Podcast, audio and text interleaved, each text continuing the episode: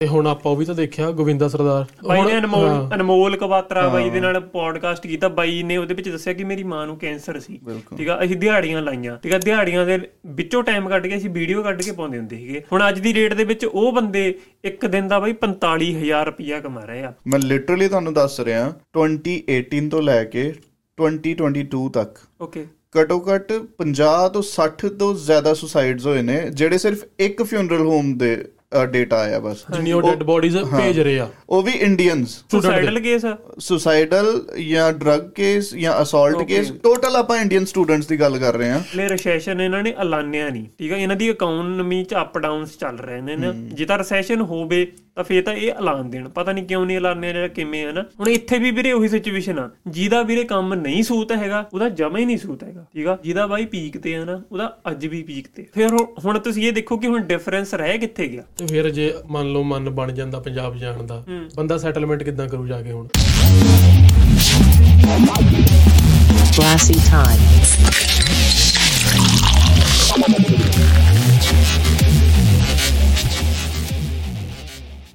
ਸਤਿ ਸ੍ਰੀ ਅਕਾਲ ਨਮਸਤੇ।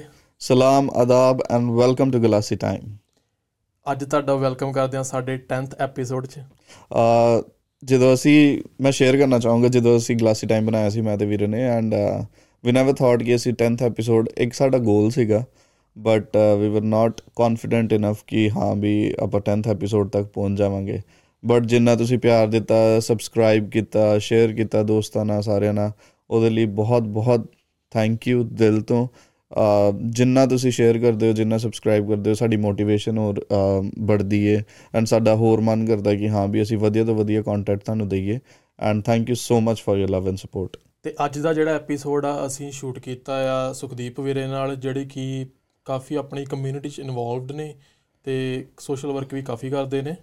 ਅੱਜ ਅਸੀਂ ਉਹਨਾਂ ਨਾਲ ਇਸ ਐਪੀਸੋਡ 'ਚ ਡਿਸਕਸ ਕੀਤਾ ਰਿਵਰਸ ਮਾਈਗ੍ਰੇਸ਼ਨ ਜੌਬਸ ਜਿਨ੍ਹਾਂ ਨੂੰ ਜੌਬਸ ਨਹੀਂ ਮਿਲ ਰਹੀਆਂ ਜੌਬਸ 'ਚ ਕੀ ਪ੍ਰੋਬਲਮਸ ਆ ਰਹੀਆਂ ਨੇ, ਉਹਨਾਂ ਬਾਰੇ ਡਿਸਕਸ ਕੀਤਾ। ਸਪਾਊਸਲ ਵੀਜ਼ਾ ਦੇ ਕੇਸਸ ਜੋ ਫਰਾਡ ਹੋ ਰਿਹਾ ਇਦਾਂ ਦੇ, ਜਾਂ ਜਿਹੜਾ ਵਿਜ਼ਟਰ ਵੀਜ਼ਾ ਨਾਲ ਰਿਲੇਟਡ ਜਿਵੇਂ ਐਲਐਮਆਈ ਵਗੈਰਾ, ਇਹ ਜਿਹੀਆਂ ਚੀਜ਼ਾਂ ਵੀ ਆਪਾਂ ਡਿਸਕਸ ਕੀਤੀਆਂ ਨਾਲ। ਤੇ ਉਹਦੇ ਨਾਲ ਨਾਲ ਅਸੀਂ student deaths deportation and mental health ਤੇ ਬਹੁਤ ਜ਼ਿਆਦਾ ਅਸੀਂ ਫੋਕਸ ਕੀਤਾ ਕਿਉਂਕਿ ਬਹੁਤ ਸਾਰੇ ਪ੍ਰੋਬਲਮਸ ਨੇ ਜਿਹੜੀ ਮੈਂਟਲ ਹੈਲਥ ਦੇ ਰਿਲੇਟਡ ਆ ਰਹੀਆਂ ਨੇ ਸਾਨੂੰ।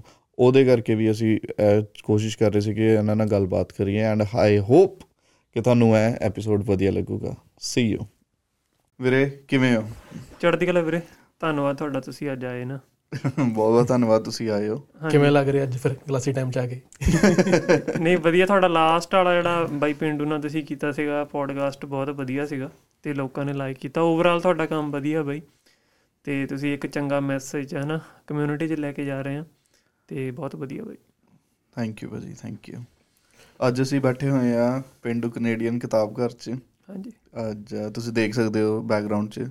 ਬਹੁਤ ਸਾਰੀ ਕਿਤਾਬਾਂ ਨੇ ਸਾਡੇ ਕੋਲ ਐਂਡ ਜੇ ਤੁਸੀਂ ਚਾਹੁੰਦੇ ਹੋ ਕੋਈ ਵੀ ਕਿਤਾਬ ਪੜ੍ਹਨਾ ਤੁਸੀਂ ਕੰਟੈਕਟ ਕਰ ਸਕਦੇ ਹੋ ਪਿੰਡੂ ਕੈਨੇਡੀਅਨ ਪੇਜ ਤੇ ਇੰਸਟਾਗ੍ਰam ਤੇ and they'll provide you with 올 the books you want world wide shipping ਕਰਦੇ ਆ।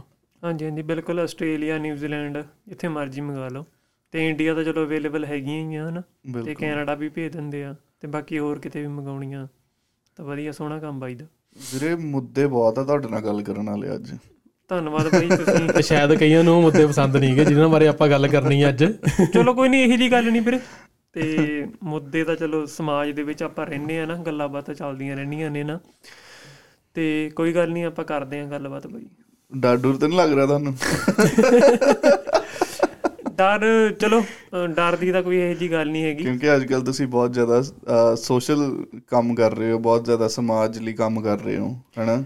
ਚਲੋ ਇਹ ਵੀਰੇ ਨਾ ਬੰਦੇ ਦੀ ਫਿਤਰਤ ਹੁੰਦੀ ਹੈ ਨਾ ਬੰਦੇ ਨੂੰ ਪੇਰੈਂਟਸ ਵੱਲੋਂ ਮਿਲਦਾ ਆ ਤੇ ਬੰਦੇ ਦਾ ਆਪ ਦਾ ਤਾਂ ਕੁਝ ਨਹੀਂ ਹੁੰਦਾ ਤਾਂ ਮੈਨੂੰ ਐਵੇਂ ਲੱਗਦਾ ਹੁੰਦਾ ਕਿ ਗੋਡ ਗਿਫਟਡ ਚੀਜ਼ਾਂ ਹੁੰਦੀਆਂ ਇਹ। ਬੰਦਾ ਆਪ ਇੰਨਾ ਨਹੀਂ ਕਰ ਸਕਦਾ ਹੁੰਦਾ ਕਿਉਂਕਿ ਮਾਪਿਆਂ ਦਾ ਬਹੁਤ ਵੱਡਾ ਰੋਲ ਹੁੰਦਾ। ਤੇ ਮਾਂ-ਬਾਪ ਤੁਹਾਨੂੰ ਜਿਹੜੇ ਰਾਹੇ ਪਾ ਦਿੰਦੇ ਆ ਨਾ ਜਿਵੇਂ ਕਹਿੰਦੇ ਨੇ ਕਿ ਸਾਧ ਦਾ ਜਿਹੜਾ ਸਾਧ ਦੇ ਨਾਲ ਰਹਿੰਦਾ ਉਹ ਸਾਧ ਬਣ ਜਾਂਦਾ ਚੋਰ ਨਾਲ ਰਹਿਣ ਵਾਲਾ ਚੋਰ ਬਣ ਜਾਂਦਾ ਆ। ਹਾਂਜੀ। ਤੇ ਇਵੇਂ ਕਰਕੇ ਆ। ਤੇ ਮੈਂ ਆਪਣੇ ਪੇਰੈਂਟਸ ਨੂੰ ਕ੍ਰੈਡਿਟ ਦਿੰਦਾ ਜੇ ਆਪਾਂ ਮਾੜਾ ਮੋਟਾ ਵੀ ਅੱਜ ਕੁਝ ਚੰਗਾ ਕਰ ਰਹੇ ਆ ਤੇ ਇਹ ਜੀ ਕੋਈ ਗੱਲ ਨਹੀਂ ਸਾਰੇ ਪਿਆਰ ਕਰਦੇ ਨੇ। ਤੇ ਬਾਕੀ 1-2% ਦਾ ਮਾੜਾ ਮੋਟਾ ਹਰ ਇੱਕ ਦੀ। ਲਾਈਫ 'ਚ ਹੁੰਦਾ ਹੀ ਆ ਹਨਾ? ਤੇ ਬਾਈਆਂ ਲਈ ਵੀ ਪਿਆਰ ਆ ਤੇ ਜਿਵੇਂ ਉਹਨਾਂ ਨੂੰ ਠੀਕ ਲੱਗਦਾ ਜੀ। ਅਮ ਤੁਸੀਂ ਫਿਲਹਾਲ ਵੀ ਕੈਨ ਸੇ ਕਿ ਤੁਸੀਂ ਬਹੁਤ ਨਵੇਂ ਹੋ ਕੈਨੇਡਾ ਲਈ। ਬਿਲਕੁਲ। ਕਾਫੀ ਟਾਈਮ ਨਹੀਂ ਹੋਇਆ ਤੁਹਾਨੂੰ ਆਏ ਹੋਏ। ਹਾਂਜੀ। ਅਹ ਕਿੱਦਾਂ ਦਾ ਐਕਸਪੀਰੀਅੰਸ ਰਿਹਾ ਹੈ ਕੈਨੇਡਾ ਦਾ? ਕੀ ਸੋਚਦੇ ਹੋ ਕੈਨੇਡਾ ਬਾਰੇ? ਵੀਰੇ ਮੈਂ ਇੰਡੀਆ ਸੀਗਾ ਤੇ ਮੈਂ ਇੰਡੀਆ ਤੋਂ ਪੋਸਟ ਗ੍ਰੈਜੂਏਸ਼ਨ ਕੀਤੀ ਸੀਗੀ ਹੈ ਨਾ। ਪਹਿਲਾਂ ਮੇਰਾ ਮਨ ਨਹੀਂ ਸੀਗਾ ਇੱਧਰ ਨੂੰ ਆਉਣ ਦਾ। ਪਹਿਲਾਂ ਮੈਂ 2 ਸਾਲ ਜੌਬ ਦੇ ਉੱਧਰ ਲਾਏ ਤਾਂ ਮਤਲਬ ਮੈਨੂੰ ਵਧੀਆ ਨਹੀਂ ਉੱਧਰ ਪੈਸੇ ਨਹੀਂ ਸੀ ਬਣਦੇ ਹੈਗੇ। ਜੇ ਪੈਸੇ ਬਣਦੇ ਮੈਂ ਇੱਕ ਬੈਂਕ 'ਚ ਵੀ ਜੌਬ ਕੀਤੀ ਸੀਗੀ 12000 ਰੁਪਈਆ ਦਿੰਦੇ ਸੀਗੇ ਨਾ। ਉਹਨਾਂ ਦਾ ਮੋਟਰਸਾਈਕਲ 'ਚ ਤੇਲੇ ਪਵਾ ਜੀਦਾ ਸੀ ਬਾਹਰੋਂ ਖਾ ਪੀ ਜਾਈਦਾ ਸੀਗਾ ਨਾ। ਤੇ ਫਿਰ ਮੈਂ ਇਹੀ ਸੋਚਿਆ ਸੀਗਾ ਕਿ ਜੇ ਮਾੜਾ ਮੋਟਾ ਮੇਰੇ 'ਚ ਹੁਨਰ ਹੈਗਾ ਮੇਰੇ ਘਰਦਿਆਂ ਨੇ ਮੈਨੂੰ ਪੜਾਇਆ ਨਾ। ਤੇ ਆਪਾਂ ਫਿਰ ਐਕਸਪਲੋਰ ਕਰਦੇ ਆ ਨਾ। ਤੇ ਮੇਨਲੀ ਮੇਰਾ ਬਾਹਰ ਆਉਣ ਦਾ ਜਿਹੜਾ ਮੇਨ ਮੇਨ ਕਾਰਨ ਸੀਗਾ ਨਾ ਤੁਸੀਂ ਹੁਣ ਕਿਹਾ ਕਿ ਨਵੇਂ ਆਏ ਹੋ ਨਾ। ਮੇਰਾ ਮੇਨ ਕਾਰਨ ਇਹ ਵੀ ਨਹੀਂ ਸੀਗਾ ਕਿ ਬੰਦਿਆਂ ਦਾ ਇਹ ਹੁੰਦਾ ਕਿ ਜਾ ਕੇ ਬਾਹਰ ਜਾ ਕੇ ਪੀਆਰ ਲੈਣੀ ਆ ਲੈ ਕੇ ਫਿਰ ਆਪਾਂ ਗਾਹਾਂ। ਮੈਨੂੰ ਇਹ ਸੀਗਾ ਕਿ ਆਪਾਂ ਐਕਸਪਲੋਰ ਕਰਦੇ ਆ ਬਈ। ਓਕੇ ਬਾਹਰ ਨਿਕਲ ਕੇ ਦੇਖਦੇ ਆ ਨਾ। ਤੇ ਉਹਦੇ ਵਿੱਚ ਪਹਿਲਾਂ ਮੇਰੀ ਇੱਕ ਥੋੜੀ ਭੈੜੀ ਆਦਤ ਇਹ ਵੀ ਮੈਂ ਕਈ ਵਾਰੀ ਆਲਸ ਕਰ ਜਾਂਦਾ ਕੰਮ-ਕੁਮ ਕਰਨ ਨੂੰ ਨਾ। ਤੇ ਪਿੰਡ ਜਦੋਂ ਹੁਣ ਫੇ ਆਪਾਂ ਆਲਸ ਕਰਦੇ ਆ ਤੇ ਫੇ ਕੰਮ ਇਹ ਹੁੰਦਾ ਕਿ ਘਰ ਦੇ ਕਰ ਦੇਣਗੇ। ਹਨਾ ਕੋਈ ਹੋਰ ਕਰ ਦਊਗਾ ਨਾ। ਜੇ ਰੋਟੀ ਪਾਣੀ ਆ ਤਾਂ ਘਰ ਦੇ ਬਣਾ ਦੇਣਗੇ। ਸਮਾਨ ਹੈ ਨਹੀਂ। ਤਾਂ ਘਰ ਦੇ ਲਿਆ ਦੇਣੇ ਮੈਨੂੰ ਐ ਸੀਗਾ ਚਲ ਆਪਾਂ ਬਾਹਰ ਜਾਵਾਂਗੇ ਤਾਂ ਆਬਵੀਅਸਲੀ ਜ਼ਿੰਮੇਵਾਰੀ ਮੈਨੂੰ ਚੱਕਣੀ ਪਊਗੀ ਨਾ। ਤੇ ਫਿਰ ਜਦੋਂ ਐਕਸਪਲੋਰ ਕਰਾਂਗੇ ਜੇ ਹੁਣ ਆਪਣੇ ਸੰਪਰਕ ਦੇ ਵਿੱਚ ਇਹ ਸਾਰੇ ਵੀਰ ਹੈਗੇ ਨੇ ਤਾਂ ਬਸ ਫਿਰ ਇਵੇਂ ਕਰਕੇ ਸੀਗਾ ਕਿ ਆਪਾਂ ਬਾਹਰ ਜਾ ਕੇ ਦੇਖਦੇ ਆ ਮਾਹੌਲ ਚਾਲ। ਤੇ ਇੱਕ ਗਰੋਥ ਦੀ ਓਪਰਚ्युनिटी ਬਣਦੀ ਆ। ਤੇ ਮੈਂ 2021 ਦੇ ਵਿੱਚ ਆਇਆ ਸੀਗਾ ਸਫ਼ਰ ਬਾਈ ਬਹੁਤ ਸੋਹਣਾ ਰਿਹਾ ਕਿਉਂਕਿ ਉਦੋਂ ਕਾ ਆਪਾਂ ਨੂੰ ਕੰਮ-ਕੁਮ ਜਿੱਦਾਂ ਬੰਦਾ ਇੱਕ ਨਵਾਂ ਸਫ਼ਰ ਸ਼ੁਰੂ ਕਰਦਾ ਆ। ਉਦੋਂ ਆਪਾਂ ਨੂੰ ਕੰਮ ਮਿਲਿਆ ਮੈਂ ਕੰਮ ਕੀਤਾ। ਜਿੰਨਾ ਕਿ ਵੀ ਆਪਾਂ ਕਿਤੇ ਸੋਸ਼ਲ ਵਰਕ ਕਰ ਸਕਦੇ ਸੀ ਕਿਸੇ ਨਾਲ ਖੜ ਸਕਦੇ ਸੀਗੇ ਹਨਾ? ਜਾਂ ਆਪਣੇ ਸੋਸ਼ਲ ਮੀਡੀਆ ਦੇ ਉੱਤੇ ਆਪਾਂ ਬੋਲ ਸਕਦੇ ਸੀਗੇ ਆਪਾਂ ਬੋਲੇ ਆ ਹਨਾ? ਉਹਦੇ ਵਿੱਚ ਹੋਰ ਗਾਂ ਆਪਾਂ ਗੱਲਾਂ ਕਰਾਂਗੇ ਕਿ ਤੁਸੀਂ ਵੀਰੇ ਕੋਵਿਡ ਦੇ ਟਾਈਮ 'ਚ ਆਏ ਸੀ ਫਿਰ ਜਦੋਂ ਕੋਵਿਡ ਸੀਗਾ ਚੱਲਦਾ? ਹਾਂਜੀ ਵੀਰੇ ਲਾਸਟ ਜਿੱਦਾਂ ਆਪਣੀ ਜਿਹੜੀ ਲਾਸਟ ਫਲਾਈਟ ਜਦੋਂ ਕੋਵਿਡ ਤੋਂ ਬਾਅਦ ਫਲਾਈਟਸ ਖੁੱਲੀਆਂ ਸੀਗੀਆਂ ਫਲਾਈਟਸ ਖੁੱਲਣ ਤੋਂ ਬਾਅਦ ਜਦੋਂ ਦੁਬਾਰਾ ਫੇਰ ਬੰਦ ਹੋ ਗਈਆਂ ਸੀਗੀਆਂ ਉਸ ਤੋਂ ਪਹਿਲਾਂ ਜਿਹੜੀਆਂ 8-9 ਫਲਾਈਟਾਂ ਆਈਆਂ ਨਾ ਮੈਂ ਉਹਨਾਂ ਦੇ ਵਿੱਚ ਹੀ ਆਇਆ ਸੀਗਾ ਤੇ ਮੈਂ ਉਹਨਾਂ ਦੇ ਨਾਲ ਚ ਆਇਆ ਸੀਗਾ ਜਦੋਂ ਇਹਨਾਂ ਨੇ ਇੱਕ ਰੂਲ ਰੱਖਿਆ ਸੀਗਾ ਕਿ 3 ਦਿਨ ਤੁਹਾਨੂੰ ਹੋਟਲ 'ਚ ਰਹਿਣਾ ਹੀ ਪੈਣਾ। ਅੱਛਾ। ਹਾਂਜੀ ਹਨਾ? ਮੈਂ ਉਹ ਵਾਲੇ 'ਚ ਰਿਹਾ ਸੀਗਾ ਤੇ ਉਹ 3 ਦਿਨ ਬਾਈ ਇੰਨੇ ਔਖੇ ਕੱਢੇ ਸੀਗੇ ਨਾ ਮੇਰਾ ਦਿਲ ਕਰਦਾ ਸੀਗਾ ਕਿ ਮੈਂ ਕੰਧ 'ਚ ਸਿਰ ਮਾਰਾਂ ਕਿਉਂਕਿ ਮੈਨੂੰ ਉੱਥੇ ਰੋਟੀ ਨਹੀਂ ਸੀ ਮਿਲਦੀ ਕਿੱਥੇ ਰੁਕੇ ਸੀਗੇ? ਆਪਾਂ ਮੈਨੂੰ ਲੱਗਦਾ ਸ਼ੇਰਟਨ ਕਰਕੇ ਕੋਈ ਹੋਟਲ ਹੈ। ਜਿਹੜਾ 에어ਪੋਰਟ ਦੇ ਜਮਨ ਵਾਲੀ ਹਾਂਜੀ 에어ਪੋਰਟ ਤੇ ਜਮਨ ਲੱਗ ਗਿਆ ਕਿਉਂਕਿ ਇਹਨਾਂ ਨੇ ਪ੍ਰੂਫ ਮੰਗੇ ਸੀਗੇ ਕਿ ਤੁਹਾਡੀ ਹੋਟਲ ਦੀ ਬੁਕਿੰਗ ਇੰਡੀਆ ਤੋਂ ਹੀ ਹੋਣੀ ਚਾਹੀਦੀ ਹੈ ਨਾ। ਤੇ ਮੈਂ ਇੰਡੀਆ ਤੋਂ ਬੁਕਿੰਗ ਕੀਤੀ ਸੀਗੀ। ਤੇ ਉੱਥੇ ਫੇ ਉਹਨਾਂ ਦੇ ਇੰਡੀਅਨ ਫੂਡ ਨਹੀਂ ਸਰਵ ਕਰਦੇ ਸੀਗੇ। ਸਾਨੂੰ ਹੁਣ ਮੇਨਲੀ ਹੁੰਦਾ ਕਿ ਰੋਟੀ ਪਾਣੀ ਜਾਂ ਸਮਥਿੰਗ ਹੈ ਨਾ ਕੁਛ ਨਾ ਕੁਛ। ਤੇ ਤਿੰਨ ਦਿਨ ਰੋਟੀ ਤੋਂ ਬਿਨਾ ਤੁਹਾਨੂੰ ਕੋਈ ਬਾਹਰੋਂ ਵੀ ਨਹੀਂ ਫੜਾ ਸਕਦਾ ਸੀ ਉੱਥੇ ਫੂਡ ਬਾਹਰੋਂ ਵੀ ਫੜਾ ਸਕਦਾ ਸੀਗਾ ਮੈਨੂੰ ਇੱਕ ਵਾਰੀ ਮੁੰਡਾ ਫੜਾ ਗਿਆ ਸੀਗਾ। ਤੇ ਮਤਲਬ ਤਿੰਨਾਂ ਦਿਨਾਂ ਦੇ ਵਿੱਚ ਉਹਨਾਂ ਦਾ ਹੀ ਉਹੀ ਮਾੜਾ ਮੋਟਾ ਫੂਡ ਖਾ ਕੇ ਟਾਈਮ ਪਾਸ ਕੀਤਾ ਸੀਗਾ। ਤੇ ਉਸ ਤੋਂ ਬਾਅਦ ਫਿਰ 11 ਦਿਨ ਮੈਂ ਰਿਹਾ ਸੀਗਾ Airbnb ਦੇ ਵਿੱਚ। ਅੱਛਾ। ਤੇ ਉਸ ਤੋਂ ਬਾਅਦ ਫਿਰ ਮੈਨੂੰ ਇੱਕ ਕਿੱਟ ਦਿੱਤੀ ਸੀਗੀ ਉਹਨਾਂ ਨੇ 에어ਪੋਰਟ ਤੇ ਉਹ ਆਪੇ ਟੈਸਟ ਕਰਕੇ ਉਹ ਭੇਜਣੀ ਸੀਗੀ ਤੇ ਉਹ ਰਿਪੋਰਟ ਆਊਗੀ ਤਾਂ ਤੁਸੀਂ ਜਾ ਸਕਦੇ ਸੀ। ਪਰ ਮੇਰੀ ਤਾਂ ਰਿਪੋਰਟ ਆਈ ਨਹੀਂ ਸੀ ਮੈਂ ਤਾਂ ਚਲਾ ਗਿਆ ਸੀਗਾ ਛੱਡ ਕੇ ਨਾ। ਅੱਛਾ। ਤੇ ਮਤਲਬ ਐਵੇਂ ਕਰਕੇ ਉਦੋਂ 11 ਦਿਨ ਇੱਕ ਬੰਦ ਕਮਰੇ 'ਚ ਰਹਿਣਾ ਥੋੜਾ ਔਖਾ। ਮੈਂਟਲੀ ਕਿੱਦਾਂ ਦਾ ਹੋ ਰਿਹਾ ਸੀਗਾ? ਵੀਰੇ ਮਤਲਬ ਇੱਕ ਨਵੀਂ ਚੀਜ਼ ਹੀ ਹੁਣ ਤੁਸੀਂ ਪਹਿਲੀ ਗੱਲ ਤਾਂ ਹੁਣ ਤੁਸੀਂ ਪਿੰਡ 'ਚ ਉੱਠ ਕੇ ਆਏ ਆ। ਹੂੰ। ਵਿਹਲੇ ਉੱਥੇ ਚਾਹੇ ਕੰਮ ਕਰਦੇ ਨਹੀਂ ਕਰਦੇ ਇੱਕ ਖੁੱਲੇ ਮਾਹੌਲ 'ਚ ਜੀਨੇ ਹਨਾ। ਉਸ ਤੋਂ ਬਾਅਦ ਜੇ ਹੁਣ ਮੰਨ ਲਓ ਕੋਵਿਡ ਨਹੀਂ ਸੀਗਾ ਤਾਂ ਬੰਦਾ ਆ ਕੇ ਕਿਸੇ ਦੋਸਤ ਮਿੱਤਰ ਨੂੰ ਮਿਲਦਾ ਕੁਝ ਵੀ ਆ। ਪਰ ਆਉਂਦੇ ਸਾਰੇ ਤੁਹਾਨੂੰ 14 ਦਿਨ ਇੱਕ ਬੰਦ ਮਾਹੌਲ 'ਚ ਰਹਿਣਾ ਨਾ ਤੇ ਕਿਸੇ ਨੂੰ ਮਿਲਣਾ ਨਹੀਂ ਹਨਾ। ਹੁਣ ਤੁਸੀਂ ਕਰ ਵੀ ਕੀ ਲਓਗੇ ਸਾਰੀ ਦਿਹਾੜੀ ਬੈੱਡ ਤੇ ਲੇਟੇ ਰਹੋਗੇ ਬਹਿ ਲਓਗੇ ਹਨਾ। ਹੁਣ ਇੱਥੇ ਕੈਨੇਡਾ ਦੇ ਵਿੱਚ ਕਮਰੇ ਕਿੱਡੇ ਕੁ ਵੱਡੇ ਕਿਤੇ? ਬਿਲਕੁਲ। ਇੰਨਾ ਕੁ ਕਮਰਾ ਬੰਦਾ ਉਹਦੇ ਵਿੱਚ ਹੀ ਬੈਠੇ ਰਹਿਣਾ। ਹੁਣ ਜੇ ਹੁਣ Airbnb ਦੇ ਉੱਤੇ ਆਪਾਂ ਰਹਿ ਰਹੇ ਆ ਤੇ ਫੈਮਿਲੀ ਆ ਥੱਲੇ ਵੀ ਨਹੀਂ ਜਾ ਸਕਦੇ ਆਪਾਂ। ਕਮਰੇ 'ਚ ਬੰਦ ਰਹਿਣਾ ਉਹ ਥੋੜੀ ਔਖੀ ਸਿਚੁਏਸ਼ਨ ਸੀਗੀ ਪਰ 14 ਦਿਨ ਔਖੇ ਸੌਖੇ ਕੱਟੇ ਹੀ ਆਪਾਂ। ਤੁਹਾਡੇ ਇੱਥੇ ਹੈਗੇ ਸੀਗੇ ਨੋਨ ਕੋਈ ਜਦੋਂ ਤੁਸੀਂ ਆਏ ਹੋ? ਵੀਰੇ ਨੂਨ ਮੇਰਾ ਪਿੰਡ ਨਰੂੜ। ਆ ਮੇਰੇ ਪਿੰਡ ਦੇ ਬਹੁਤ ਨੂਨ ਇੱਥੇ ਹੈਗੇ ਨੇ ਨਾ ਪਰ ਰੱਬ ਦੀ ਕਿਰਪਾ ਨਾਲ ਕਿਸੇ ਨੇ ਸੰਪਰਕ ਕੀਤਾ ਹੀ ਨਹੀਂ ਅੱਜ ਤੱਕ ਵੀ ਆਪਾਂ ਨੂੰ। ਕਿਸੇ ਨੇ ਮਤਲਬ ਮਤਲਬ ਸਾਡੇ ਪਿੰਡ ਨੇ ਸਾਡੇ ਪਿੰਡ ਨੇ ਬਾਈ ਬੜੀਆਂ ਕੋਠੀਆਂ ਸਾਡੇ ਕਦੀ ਮੌਕਾ ਬਣੇ ਮੈਂ ਤੁਹਾਨੂੰ ਪਿੰਡ ਦੀਆਂ ਫੋਟੋ ਫੋਟੋ ਭੇਜੂੰਗਾ। ਤੇ ਵੱਡੇ ਵੱਡੇ ਮਹਿਲ ਖੜੇ ਆ ਸਾਡੇ ਪਿੰਡ ਦੇ ਤਗੜੇ ਬਿਜ਼ਨਸਮੈਨ ਹੋਏ ਆ ਨਾ। ਕਿਉਂਕਿ ਜਦੋਂ ਵੀਰੇ ਆਪਾਂ ਸੋਸ਼ਲ ਮੀਡੀਆ ਦੇ ਉੱਤੇ ਆਪਦੀਆਂ ਲੋਕੇਸ਼ਨਾਂ ਆਪਦੀਆਂ ਫੋਟੋਆਂ ਪਾ ਦਿੰਨੇ ਕਿ ਆਪਾਂ ਕਿੱਥੇ ਆ। ਓਬਵੀਅਸਲੀ ਤੁਹਾਨੂੰ ਤੁਹਾਡੇ ਪਿੰਡ ਦੇ ਬੰਦੇ ਦੇਖਦੇ ਆ ਨਾ। ਬਈ ਮੈਨੂੰ ਤਾਂ ਕਿਸੇ ਨੇ ਅਪਰੋਚ ਕੀਤਾ ਨਹੀਂ। ਕਿ ਨਾ ਕਿ ਤੂੰ ਆਇਆ ਚਲੋ ਇਹ ਨਹੀਂ ਕਿ ਮੈਨੂੰ ਕੋਈ ਰੱਖੇ ਜਾਂ ਮੈਨੂੰ ਕੋਈ ਐਟ ਲੀਸਟ ਇੱਕ ਫੋਨ ਕਾਲ ਇੱਕ ਫੋਨ ਮੈਸੇਜ ਕਾਲ ਜਾਂ ਬੰਦਾ ਵੀ ਕਹਿ ਦਿੰਦਾ ਨਾ ਕਿ ਵੀਰੇ ਆਪਾਂ ਲੋੜ ਪਈ ਕਿਸੇ ਚੀਜ਼ ਦੀ ਦੱਸੀ ਹਨਾ ਹਲੋ ਇਹ ਬੰਦਾ ਇੰਨਾ ਕਹਿ ਦਿੰਦਾ ਨਾ ਆਪਾਂ ਨੂੰ ਤਾਂ ਵੀਰੇ ਕਿਸੇ ਨੇ ਕਿਹਾ ਨਹੀਂ ਨਾ। ਬਿਲਕੁਲ। ਤੇ ਉਹਦਾ ਆਪੋਜ਼ਿਟ ਇਹ ਹੋ ਜਾਂਦਾ ਕਿ ਮਤਲਬ ਜਿਹੜੇ ਅਨਨੋਨ ਬੰਦੇ ਹੁੰਦੇ ਨੇ ਤੇ ਉਹ ਬੰਦੇ ਤੁਹਾਡਾ ਸਾਥ ਦੇ ਜਾਂਦੇ ਨਾ। ਤੇ ਇਹਦੇ ਵਿੱਚ ਆਪਾਂ ਨੂੰ ਕੋਈ ਸ਼ਿਕਵਾ ਵੀ ਨਹੀਂ ਹੈਗਾ। ਸਾਡੇ ਪਿੰਡ ਦੇ ਜਿੰਨੇ ਵੀ ਬਾਈ ਇੱਥੇ ਆਏ ਨੇ ਬਾਈ ਸਾਰੇ ਚੜ੍ਹਦੀ ਕਲਾ 'ਚ ਰਹਿਣ ਉਹਨਾਂ ਦਾ ਕੰਮ ਸੋਹਣਾ ਚੱਲੇ ਹੈ ਨਾ। ਕੋਈ ਗੱਲ ਨਹੀਂ ਏਡੀ ਕੋਈ ਗੱਲ ਨਹੀਂ ਹੈਗੀ। ਜੇ ਹੁਣ ਆਪਾਂ ਨੂੰ ਕਿਸੇ ਨੇ ਅਪਰੋਚ ਨਹੀਂ ਕੀਤਾ ਸਾਡੇ ਪਿੰਡੋਂ ਕੋਈ ਹੋਰ ਆਊਗਾ ਬਾਈ ਮੈਂ ਡੈਫੀਨਿਟਲੀ ਉਹਨਾਂ ਨੂੰ ਅਪਰੋਚ ਕਰੂੰਗਾ। ਆ ਚਾਹੇ ਉਹਨਾਂ ਨੂੰ ਇੱਕ ਚਾਹ ਦਾ ਆਂਦਾ ਤੁਸੀਂ ਨਾ ਅਪਰੋਚ ਕਰੋ। ਮੈਨੂੰ ਕਿਹੜਾ ਕਿਸੇ ਨੇ ਪੁੱਛਿਆ? ਮੈਂ ਵੀ ਨਹੀਂ ਪੁੱਛਾਂਗਾ। ਆਂਦਾ ਨਹੀਂ ਹੈ ਈਰਸ਼ਾ ਟਾਈਪ ਥੋੜਾ ਜਿਹਾ ਹੁੰਦਾ। ਪੇਰੈਂਟਿੰਗ ਤੇ ਸ਼ਾਇਦ ਡਿਪੈਂਡ ਕਰਦਾ ਹਨਾ? ਉਹ ਵੀਰੇ ਇਦਾਂ ਹੁੰਦਾ ਕਿ ਹੁਣ ਗੱਲ ਬਾਈ ਦੀ ਵੀ ਠੀਕ ਆ ਨਾ। ਜੇ ਹੁਣ ਮੰਨ ਲਾ ਆਪਾਂ ਸਿੱਖੀ ਦੇ ਪੱਖੋਂ ਦੇਖਦੇ ਆ ਨਾ ਹੁਣ ਜਿੱਦਾਂ ਆਪਾਂ ਲੰਗਰਾਂ 'ਚ ਸੇਵਾ ਕਰਦੇ ਆ। ਹੁਣ ਇੱਥੇ ਵੀਰੇ ਨਾ ਥੋੜਾ ਸਕੇਡਿਊਲ ਆਪਣਾ ਐਵੇਂ ਦਾ ਹੁੰਦਾ ਕਿ ਆਪਾਂ ਮਤਲਬ ਸਮੇਂ 'ਚੋਂ ਸਮਾਂ ਕੱਢ ਕੇ ਗੁਰੂ ਘਰੇ ਜਾਂਦੇ ਆ। ਹੁਣ ਮੈਨੂੰ ਇਹ ਲੱਗਦਾ ਹੁੰਦਾ ਨਾ ਮੈਂ ਕੱਲ ਪਰਸੋਂ ਵੀਰੇ ਇੱਕ ਰੀਲ ਪਾਈ ਸੀਗੀ ਕਿ ਇੱਕ ਕੰਪਨੀ ਨਾ ਸਿਕਿਉਰਿਟੀ ਗਾਰਡ ਹਾਇਰ ਕਰਦੀ ਆ ਮੁੰਡਿਆਂ ਨੂੰ ਤੇ ਮੈਂ ਉਹ ਕੰਪਨੀ ਦਾ ਨਾਮ ਉਹਨਾਂ ਦੀ ਈਮੇਲ ਪਾ ਕੇ ਰੀਲ ਪਾਤੀ। ਬਈ ਉੱਤੇ 1 ਲੱਖ ਵਿਊ ਚਲ ਗਿਆ ਇੱਕ ਬਾਈ ਨੇ ਨਾ ਥੱਲੇ ਵੀਰੇ ਕਮੈਂਟ ਕਰ ਦਿੱਤਾ ਕਹਿੰਦਾ ਨਾ ਕਹਿੰਦਾ ਤੁਸੀਂ ਪਾਗਲ ਆ ਤੁਸੀਂ ਇਦਾਂ ਕੰਪਨੀ ਦਾ ਨਾਮ ਲੈ ਕੇ ਪਾ ਰਹੇ ਆ ਕਿੰਨੇ ਕ ਬੰਦਿਆਂ ਨੂੰ ਕੰਮ ਮਿਲ ਜਾਊਗਾ? ਕਹਿੰਦਾ 5% ਨੂੰ ਮਸਾਂ ਮਿਲਣਾ। ਮੈਂ ਬਾਈ ਨੂੰ ਜਵਾਬ ਦਿੱਤਾ ਮੈਂ ਕਿਹਾ ਵੀਰੇ ਮੇਰਾ ਇਹ ਦਸਵੰਦ ਆ। ਜੇ ਮੇਰੀ ਇੱਕ ਰੀਲ ਪਾਉਣ ਦੇ ਨਾਲ 5% ਬੰਦਿਆਂ ਨੂੰ ਵੀ ਕੰਮ ਮਿਲ ਗਿਆ। ਹੂੰ ਹੂੰ 5 ਤਾਂ ਬਹੁਤ ਜ਼ਿਆਦਾ। ਜੇ 1% ਬੰਦਿਆਂ ਨੂੰ ਵੀ ਕੰਮ ਮਿਲ ਗਿਆ ਨਾ ਬਈ ਮੇਰਾ ਕੰਮ ਡਨ ਆ। ਠੀਕ ਆ? ਕਿਉਂਕਿ ਹੁਣ ਇਹ ਵੀ ਇੱਕ ਦਸਬੰਦੀ ਹੈ ਜੇ ਮੈਂ 100 ਡਾਲਰ ਕਮਾਇਆ ਤਾਂ 10 ਡਾਲਰ ਮੈਂ ਆਪਦੇ ਗੁਰੂ ਘਰੇ ਮੱਥਾ ਟੇਕਦਾ। ਠੀਕ ਆ? ਜੇ ਹੁਣ ਮੈਨੂੰ ਪ੍ਰਮਾਤਮਾ ਨੇ ਇੱਕ ਰਤਬਾ ਬਖਸ਼ਿਆ ਮੈਨੂੰ ਸੋਸ਼ਲ ਮੀਡੀਆ ਤੇ ਲੋਕ ਦੇਖਦੇ ਆ। ਮੇਰੀ ਵੀਡੀਓ ਪਾਉਣ ਨਾਲ ਜੇ 10 ਬੰਦੇ ਬਾਈ ਕੰਮ ਤੇ ਲੱਗ ਗਏ ਤਾਂ ਆਬਵੀਅਸਲੀ ਵਧੀਆ ਹੀ ਆ। ਕਿੱਥੋਂ ਪਲਾਨ ਬਣਿਆ ਸੋਸ਼ਲ ਮੀਡੀਆ ਤੇ ਆਉਣ ਦਾ? ਕੋਈ ਫੇਮ ਚਾਹੀਦੀ ਸੀ? ਪਪੂਲਰ ਨਹੀਂ ਵੀਰੇ ਹਨਾ ਮੈਂ ਇਹਦਾ ਤੁਹਾਨੂੰ ਬੈਕਗ੍ਰਾਉਂਡ ਦੱਸਦਾ ਨਾ। ਮੈਂ ਜਦੋਂ ਛੋਟਾ ਹੁੰਦਾ ਸੀਗਾ ਨਾ ਮੈਨ- ਅੱਜ ਵੀ ਮੈਨੂੰ ਯਾਦ ਆ ਕਿ ਮੈਨੂੰ ਸਟੇਜ ਤੇ ਜਾਣ ਦਾ ਬੜਾ ਚਾਹ ਹੁੰਦਾ ਸੀ। ਓਕੇ ਜਿੱਦਾਂ ਹੁਣ ਮੰਨ ਲਓ ਹੁਣ ਹੁਣ ਤਾਂ ਉਦੋਂ ਸਟੇਜ ਸੀ ਹੁਣ ਕੈਮਰਾ ਆ। ਬਿਲਕੁਲ। ਠੀਕ ਆ? ਆਪਾਂ ਆਡੀਅנס ਨੂੰ ਰੂਬਰੂ ਹੋਣਾ ਅਖਬਾਰਾਂ ਚੋਂ ਆਰਟੀਕਲ ਕੱਢ ਕੇ ਮੈਂ ਸੰਤ ਬਾਬਾ ਭਾਗ ਸਿੰਘ ਇੰਟਰਨੈਸ਼ਨਲ ਸਕੂਲ ਚ ਪੜਿਆ ਜਲੰਧਰ ਚ। ਓਕੇ ਉੱਥੇ ਹੀ ਹੁਣ ਇਸ ਵੇਲੇ ਪਿੰਡੂ ਯੂਨੀਵਰਸਿਟੀ ਆ ਯੂਨੀਵਰਸਿਟੀ ਦਾ ਨਾਮ ਹੈਗਾ ਸੰਤ ਬਾਬਾ ਭਾਗ ਸਿੰਘ ਯੂਨੀਵਰਸਿਟੀ। ਤੇ ਖੇਤਾਂ ਦੇ ਵਿੱਚ ਯੂਨੀਵਰਸਿਟੀ ਆ ਬਾਈ ਉਹ ਹਨਾ? ਮੈਂ ਸਕੂਲਿੰਗ ਜਦੋਂ ਕੀਤੀ ਤੇ ਮੈਨੂੰ ਪੰਜਾਬੀ ਬੋਲੀ ਬੋਲਣੀ ਪੜ੍ਹਨੀ ਸੁਣਨੀ ਵਧੀਆ ਲੱਗਦੀ ਹੁੰਦੀ ਸੀ ਨਾ। ਅਖਬਾਰਾਂ ਦੇ ਆਰਟੀਕਲ ਕੱਢਣੇ ਹਨਾ ਮੈਨੂੰ ਇੱਕ ਯਾਦ ਹੈ ਇੱਕ ਵਾਰੀ ਹਨਾ ਜਿਹੜੇ ਅਹ, ਸੀਚੇਵਾਲ ਸੰਤ ਸੀਚੇਵਾਲ ਨਹੀਂ ਜਿਹੜੇ ਸਮਾਜ ਸੇਵਾ ਕਰਦੇ ਨੇ? ਉਹਨਾਂ ਦੀ ਲਾਈਫ ਤੇ ਇੱਕ ਵਾਰੀ ਮੈਂ ਸਟੇਜ ਦੇ ਉੱਤੇ ਖੜ ਕੇ ਅਖਬਾਰ ਦੀ ਕਟਿੰਗ ਚੋਂ ਮੈਂ ਬੋਲਿਆ ਸੀਗਾ ਮਾੜਾ ਮੋਟਾ ਨਾ ਸ਼ਬਦ ਗਾਉਣਾ ਕੋਈ ਉਹੀ ਕਿਸੇ ਦਾ ਗਾਣਾ ਗਾ ਦੇਣਾ ਹਨਾ? ਹੂੰ ਤੇ ਆਪਾਂ ਥੋੜੀਆਂ ਬਹੁਤੀਆਂ ਸਕਿੱਟਾਂ ਕਰਨੀਆਂ ਜਾਂ ਨਾਟਕ ਕਰਨੇ ਹਨਾ? ਉਹ ਮਤਲਬ ਛੋਟੇ ਹੁੰਦੇ ਤੋਂ ਹੀ। ਓਕੇ ਹਨਾ ਉਹ ਸੀਗਾ ਤੇ ਫਿਰ ਉਹ ਚੀਜ਼ ਨੂੰ ਫਿਰ ਘਰਦਿਆਂ ਨੇ ਗੁਰੂ ਆਪਾਂ ਇੱਧਰ ਨੂੰ ਕਰਤਾ। ਕਿ ਆਪਾਂ ਸੇਵਾ ਭਾਵਨਾ ਰੱਖਣੀ ਹੈ ਨਾ ਕਿਸੇ ਦੀ ਮਤਲਬ ਕਿਉਂਕਿ ਸਿੱਖੀ ਇਸ ਚੀਜ਼ ਦੇ ਉੱਤੇ ਦਇਆ ਕਿਸੇ ਦੇ ਉੱਤੇ ਹਨਾ ਜੇ ਹੁਣ ਮਹਾਰਾਜ ਕਹਿੰਦੇ ਕਿ ਦੇਖ ਕੇ ਅੰਡਿਠ ਕਰਨਾ। ਆਮ ਤੌਰ ਦੇ ਉੱਤੇ ਬੰਦੇ ਕੀ ਕਰਦੇ ਨੇ ਹੁਣ ਮੰਨ ਲਓ ਅਸੀਂ ਦੋ ਜਣੇ ਇਕੱਠੇ ਰਹਿੰਦੇ ਆ ਤੁਸੀਂ ਅਸੀਂ ਲੜ ਪਏ ਠੀਕ ਆ ਤੁਸੀਂ ਕੋਈ ਗਲਤੀ ਕਰਤੀ। ਰਾਈਟ ਮੇਰੇ ਮਨ 'ਚ ਹੁਣ ਇੱਥੇ ਆਉਣਾ ਹੈ ਨਾ ਕਿ ਬਾਈ ਕਿਸੇ ਤਰ੍ਹਾਂ ਨਾ ਮੈਂ ਟਿਕਟੌਕ ਦੇ ਉੱਤੇ ਫੇਕ ਅਕਾਊਂਟ ਬਣਾ ਕੇ ਇਸ ਬੰਦੇ ਦਾ ਜੇ ਮੇਰੇ ਤੋਂ ਕੋਈ ਪਿਆ ਤੇ ਮੈਂ ਠਾ ਦੇ ਕੇ ਸੁੱਟ ਦਵਾਂ ਤੇ ਇਹ ਬੰਦੇ ਨੂੰ ਬਦਨਾਮ ਕਰ ਦੇਵਾਂ। ਇਹ ਕੰਮ ਬਹੁਤ ਚੱਲਦਾ ਅੱਜ ਕੱਲ ਜਦ ਕਿ ਵੀਰੇ ਹੈ ਨਾ ਜਦੋਂ ਹੁਣ ਆਪਾਂ ਗੁਰੂ ਘਰੇ ਖੜ ਕੇ ਅਰਦਾਸ ਕਰਦੇ ਆਂ ਤੁਸੀਂ ਵੀ ਅਰਦਾਸ ਸੁਣੀ ਹੋਣੀ ਆ ਅਰਦਾਸ ਦੇ ਵਿੱਚ ਇੱਕ ਜ਼ਿਕਰ ਆਉਂਦਾ ਆ ਕਿ ਦੇਖ ਕੇ ਅਣਡਿੱਠ ਕੀਤਾ। ਇਹਦਾ ਅਰਥ ਹੈ ਕਿ ਹਨਾ ਜਿਹੜੇ ਗੁਰਸਿੱਖ ਹੁੰਦੇ ਨੇ ਕਿਸੇ ਦੇ ਔਗਣ ਤੇ ਬਾਈ ਪਰਦਾ ਪਾਉਂਦੇ ਨੇ। ਬਿਲਕੁਲ। ਜੇ ਤੁਸੀਂ ਗਲਤੀ ਕਰ ਲਈ ਆ ਮੇਰਾ ਫਰਜ਼ ਬਣਦਾ ਮੈਂ ਤੁਹਾਨੂੰ ਵੀਰੇ ਪ੍ਰੋਟੈਕਟ ਕਰਨਾ।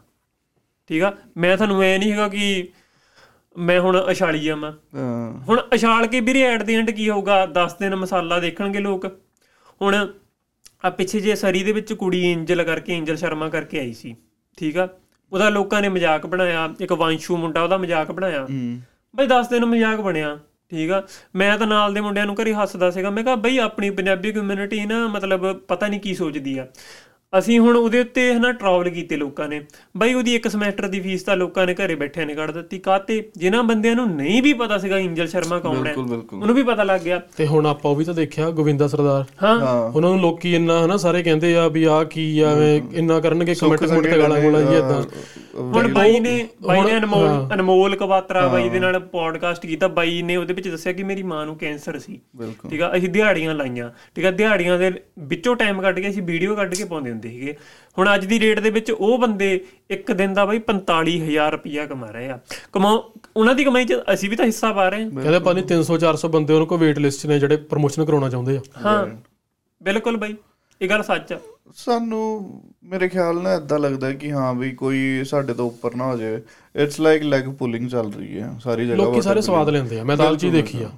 ਲੈਗ ਪੁਲਿੰਗ ਦੇ ਵਿੱਚ ਇਵੇਂ ਆ ਨਾ ਬੰਦੇ ਨੂੰ ਇਨਸਿਕਿਉਰਿਟੀ ਇਹ ਫੀਲ ਹੁੰਦੀ ਰਹਿੰਦੀ ਹੈ ਨਾ ਕਿ ਮੰਨ ਲਓ ਜੇ ਉਹ ਬੰਦਾ ਗਰੋ ਕਰ ਰਿਹਾ ਹੈ। ਨਾ ਤੇ ਯਾਰ ਹਨਾ ਉਹ ਕਾਤੇ ਗਰੋ ਕਰ ਰਿਹਾ ਨਾ? ਦੇਖੋ ਪ੍ਰਮਾਤਮਾ ਨੇ ਹਰ ਇੱਕ ਬੰਦੇ ਦੇ ਵੀਰੇ ਕਰਮ ਲਿਖ ਕੇ ਭੇਜੇ ਆ. ਠੀਕ ਆ? ਜੇ ਆਪਾਂ ਹੁਣ ਗੁਰਬਾਣੀ ਦੇ ਜੇਕਰ ਬਾਰੇ ਗੱਲ ਕਰਦੇ ਆ ਹਨਾ ਜਿਹੜੇ ਸਾਡੇ ਪੂਰਬਲੇ ਜਨਮ ਆ ਗੁਰਬਾਣੀ ਅਨੁਸਾਰ ਸਿੱਖੀ ਅਨੁਸਾਰ ਜਿਹੜੇ ਸਾਡੇ ਪੂਰਬਲੇ ਕਰਮ ਜਿਹੜੇ ਜਨਮਾਂ ਦੇ ਕਰਮ ਆ ਉਹ ਸਾਡੇ ਫਰੰਟ ਤੇ ਆਉਂਦੇ ਆ। ਹਨਾ ਮਹਾਰਾਜ ਕਹਿੰਦੇ ਕਿ ਜੇ ਬੰਦਾ ਤਪ ਕਰਦਾ ਤਪ ਤੋਂ ਬਾਅਦ ਬੰਦੇ ਨੂੰ ਰਾਜ ਮਿਲਦਾ। ਹੂੰ। ਜੇ ਰਾਜ ਮਿਲਦਾ ਜੇ ਰਾਜ ਦੇ ਵਿੱਚ ਬਾਹਲੀ ਅੱਤ ਚੱਕਦਾ ਰਾਜ ਤੋਂ ਬਾਅਦ ਬਈ ਨਰਕ ਮਿਲਦਾ। ਉਹ ਤਾਂ ਹੈ। ਠੀਕ ਆ? ਜੇ ਤਾਂ ਬੰਦਾ ਨੀਵਾ ਰਹਿ ਕੇ ਫੇਰ ਤਾਂ ਸੈੱਟ ਆ। ਠੀਕ ਆ। ਜੇ ਬੰਦੇ ਨੇ ਆਪਦੀ ਕੋਈ ਕਮਾਈ ਕੀਤੀ ਆ ਕਿਉਂਕਿ ਸਿੱਖੀ ਬਾਰ-ਬਾਰ ਦੇ ਜਨਮ ਨੂੰ ਮੰਨਦੀ ਆ। ਹੁਣ ਜੇ ਹੁਣ ਇੱਥੇ ਪਿੰਡੂ ਬਾਈ ਵਰਗੇ ਜਾਂ ਪ੍ਰਭ ਵਰਗੇ ਆ ਹੁਣ ਆਮ ਤੌਰ ਦੇ ਉੱਤੇ ਹਨਾ ਬੰਦਿਆਂ ਨੂੰ ਇਹ ਲੱਗਦਾ ਰਹਿੰਦਾ ਹੈ ਕਿ ਈਜ਼ੀ ਮਨੀ ਰਾਈਟ ਠੀਕ ਆ? ਮੈਂ ਤੁਹਾਨੂੰ ਸੱਚ ਦੱਸਦਾ ਨਾ ਪਿੰਡੂ ਬਾਈ ਨੇ 80 80 ਡਾਲਰ ਦੀਆਂ ਦਿਹਾੜੀਆਂ ਲਾਈਆਂ। ਤੇ ਅੱਜ ਦੀ ਡੇਟ ਦੇ ਵਿੱਚ ਵੀ ਉਸ ਬੰਦੇ ਦਾ ਲੱਕ ਦਰਦ ਕਰਦਾ ਬਾਈ। ਉਹ ਤਾਂ ਹੈ। ਠੀਕ ਆ? ਜਿਹੜਾ ਲੱਕ ਉਹਨੇ ਉਸ ਵੇਲੇ ਜਨਰਲ ਲੇਬਰ ਕਰਕੇ ਹਿਲਾ ਲਿਆ ਨਾ ਅੱਜ ਦੀ ਰੇਟ 'ਚ ਸਾਨੂੰ ਲੱਗਦਾ ਬਈ ਉਹਨੂੰ ਈਜ਼ੀ ਮਨੀ ਆ ਰਹੀ ਹੈ ਜਾਂ ਪ੍ਰਮੋਸ਼ਨਾਂ ਤੋਂ ਪੈਸਾ ਆ ਰਿਹਾ। ਬਈ ਉਹਨੇ ਆਪਦਾ ਜਨਰਲ ਲੇਬਰ ਕਰ ਕਰ ਸਰੀਰ ਹਲਾਇਆ। ਹੁਣ ਭਾਵੇਂ ਉਹ ਬਾਈ ਵਧੀਆ ਖੁਰਾਕ ਖਾ ਕੇ ਰਿਕਵਰ ਕਰ ਲਊਗਾ ਕਿਸੇ ਟਾਈਮ ਬਾਈ ਸਾਰਾ ਕੁਝ ਸਰੀਰ ਤੇ ਝੱਲਿਆ ਟਾਈਮ ਦਿੱਤਾ। ਠੀਕ ਆ? ਤਾਂ ਹੀ ਕਰਕੇ ਬੰਦੇ ਨੂੰ ਕਮਾਈ ਆਉਂਦੀ ਹੈ ਜਾਂ ਕੁਝ ਵੀ ਹੈ ਨਾ। ਇਹ ਤਾਂ ਵੀਰੇ ਮਿਹਨਤ ਆ ਜਾਂ ਤੁਹਾਡੇ ਪੂਰਬਲੇ ਜਨਮਾਂ ਦੇ ਕਰਮ ਨੇ। ਠੀਕ ਆ ਉਹ ਤੁਹਾਡੇ ਸਾਹਮਣੇ ਆ ਰਹੇ ਆ। ਤੇ ਬਾਈ ਹੁਣ ਤੁਸੀਂ ਤੁਹਾਨੂੰ ਵੀ ਹੁਣ ਹੋ ਗਿਆ ਹੈ ਨਾ 2.5 ਸਾਲ ਆਇਆ ਨੂੰ ਇੱਥੇ। ਹਾਂਜੀ 2.5 ਸਾਲ ਹੋ ਗਏ ਵੀਰੇ। ਤੁਹਾਡਾ ਸੋ ਫਾਰ ਦਾ ਕੈਨੇਡਾ ਦਾ ਐਕਸਪੀਰੀਅੰਸ ਕਿੱਦਾਂ ਰਿਹਾ? ਵੀਰੇ ਕੈਨੇਡਾ ਦਾ ਐਕਸਪੀਰੀਅੰਸ ਵਧੀਆ ਆ ਪਰ ਹੁਣ ਹਨਾ ਕੈਨੇਡਾ ਹੌਲੀ ਸੱਜੇ ਹਨਾ ਡਾਊਨਫਾਲ ਵੱਲ ਨੂੰ ਬਹੁਤ ਜ਼ਿਆਦਾ ਜਾ ਰਿਹਾ ਨਾ। ਜਿਹਦੇ ਵਿੱਚ ਬਹੁਤ ਚੀਜ਼ਾਂ ਨੇ। ਹੁਣ ਇੰਡੀਆ ਆਪਾਂ ਪੰਜਾਬ ਕਿਸੇ ਟਾਈਮ ਛੱਡਿਆ ਸੀਗਾ ਉਹਦਾ ਰੀਜ਼ਨ ਇਹ ਸੀਗਾ ਕਿ ਜਿਹੜੇ ਬੰਦੇ ਵੀਰੇ ਗਰੀਬ ਨੇ ਜਾਂ ਤਾਂ ਉਹ ਗਰੀਬ ਨੇ ਜਾਂ ਹੋਰ ਗਰੀਬ ਹੋਈ ਜਾਂਦੇ ਨੇ। ਜਿਹੜੇ ਬੰਦੇ ਵੀਰੇ ਅਮੀਰ ਨੇ ਉਹ ਅਮੀਰ ਨੇ ਜਾਂ ਹੋਰ ਅਮੀਰ ਹੋਈ ਜਾਂਦੇ ਨੇ ਦੋ ਕੈਟਾਗਰੀਆਂ। ਠੀਕ ਆ?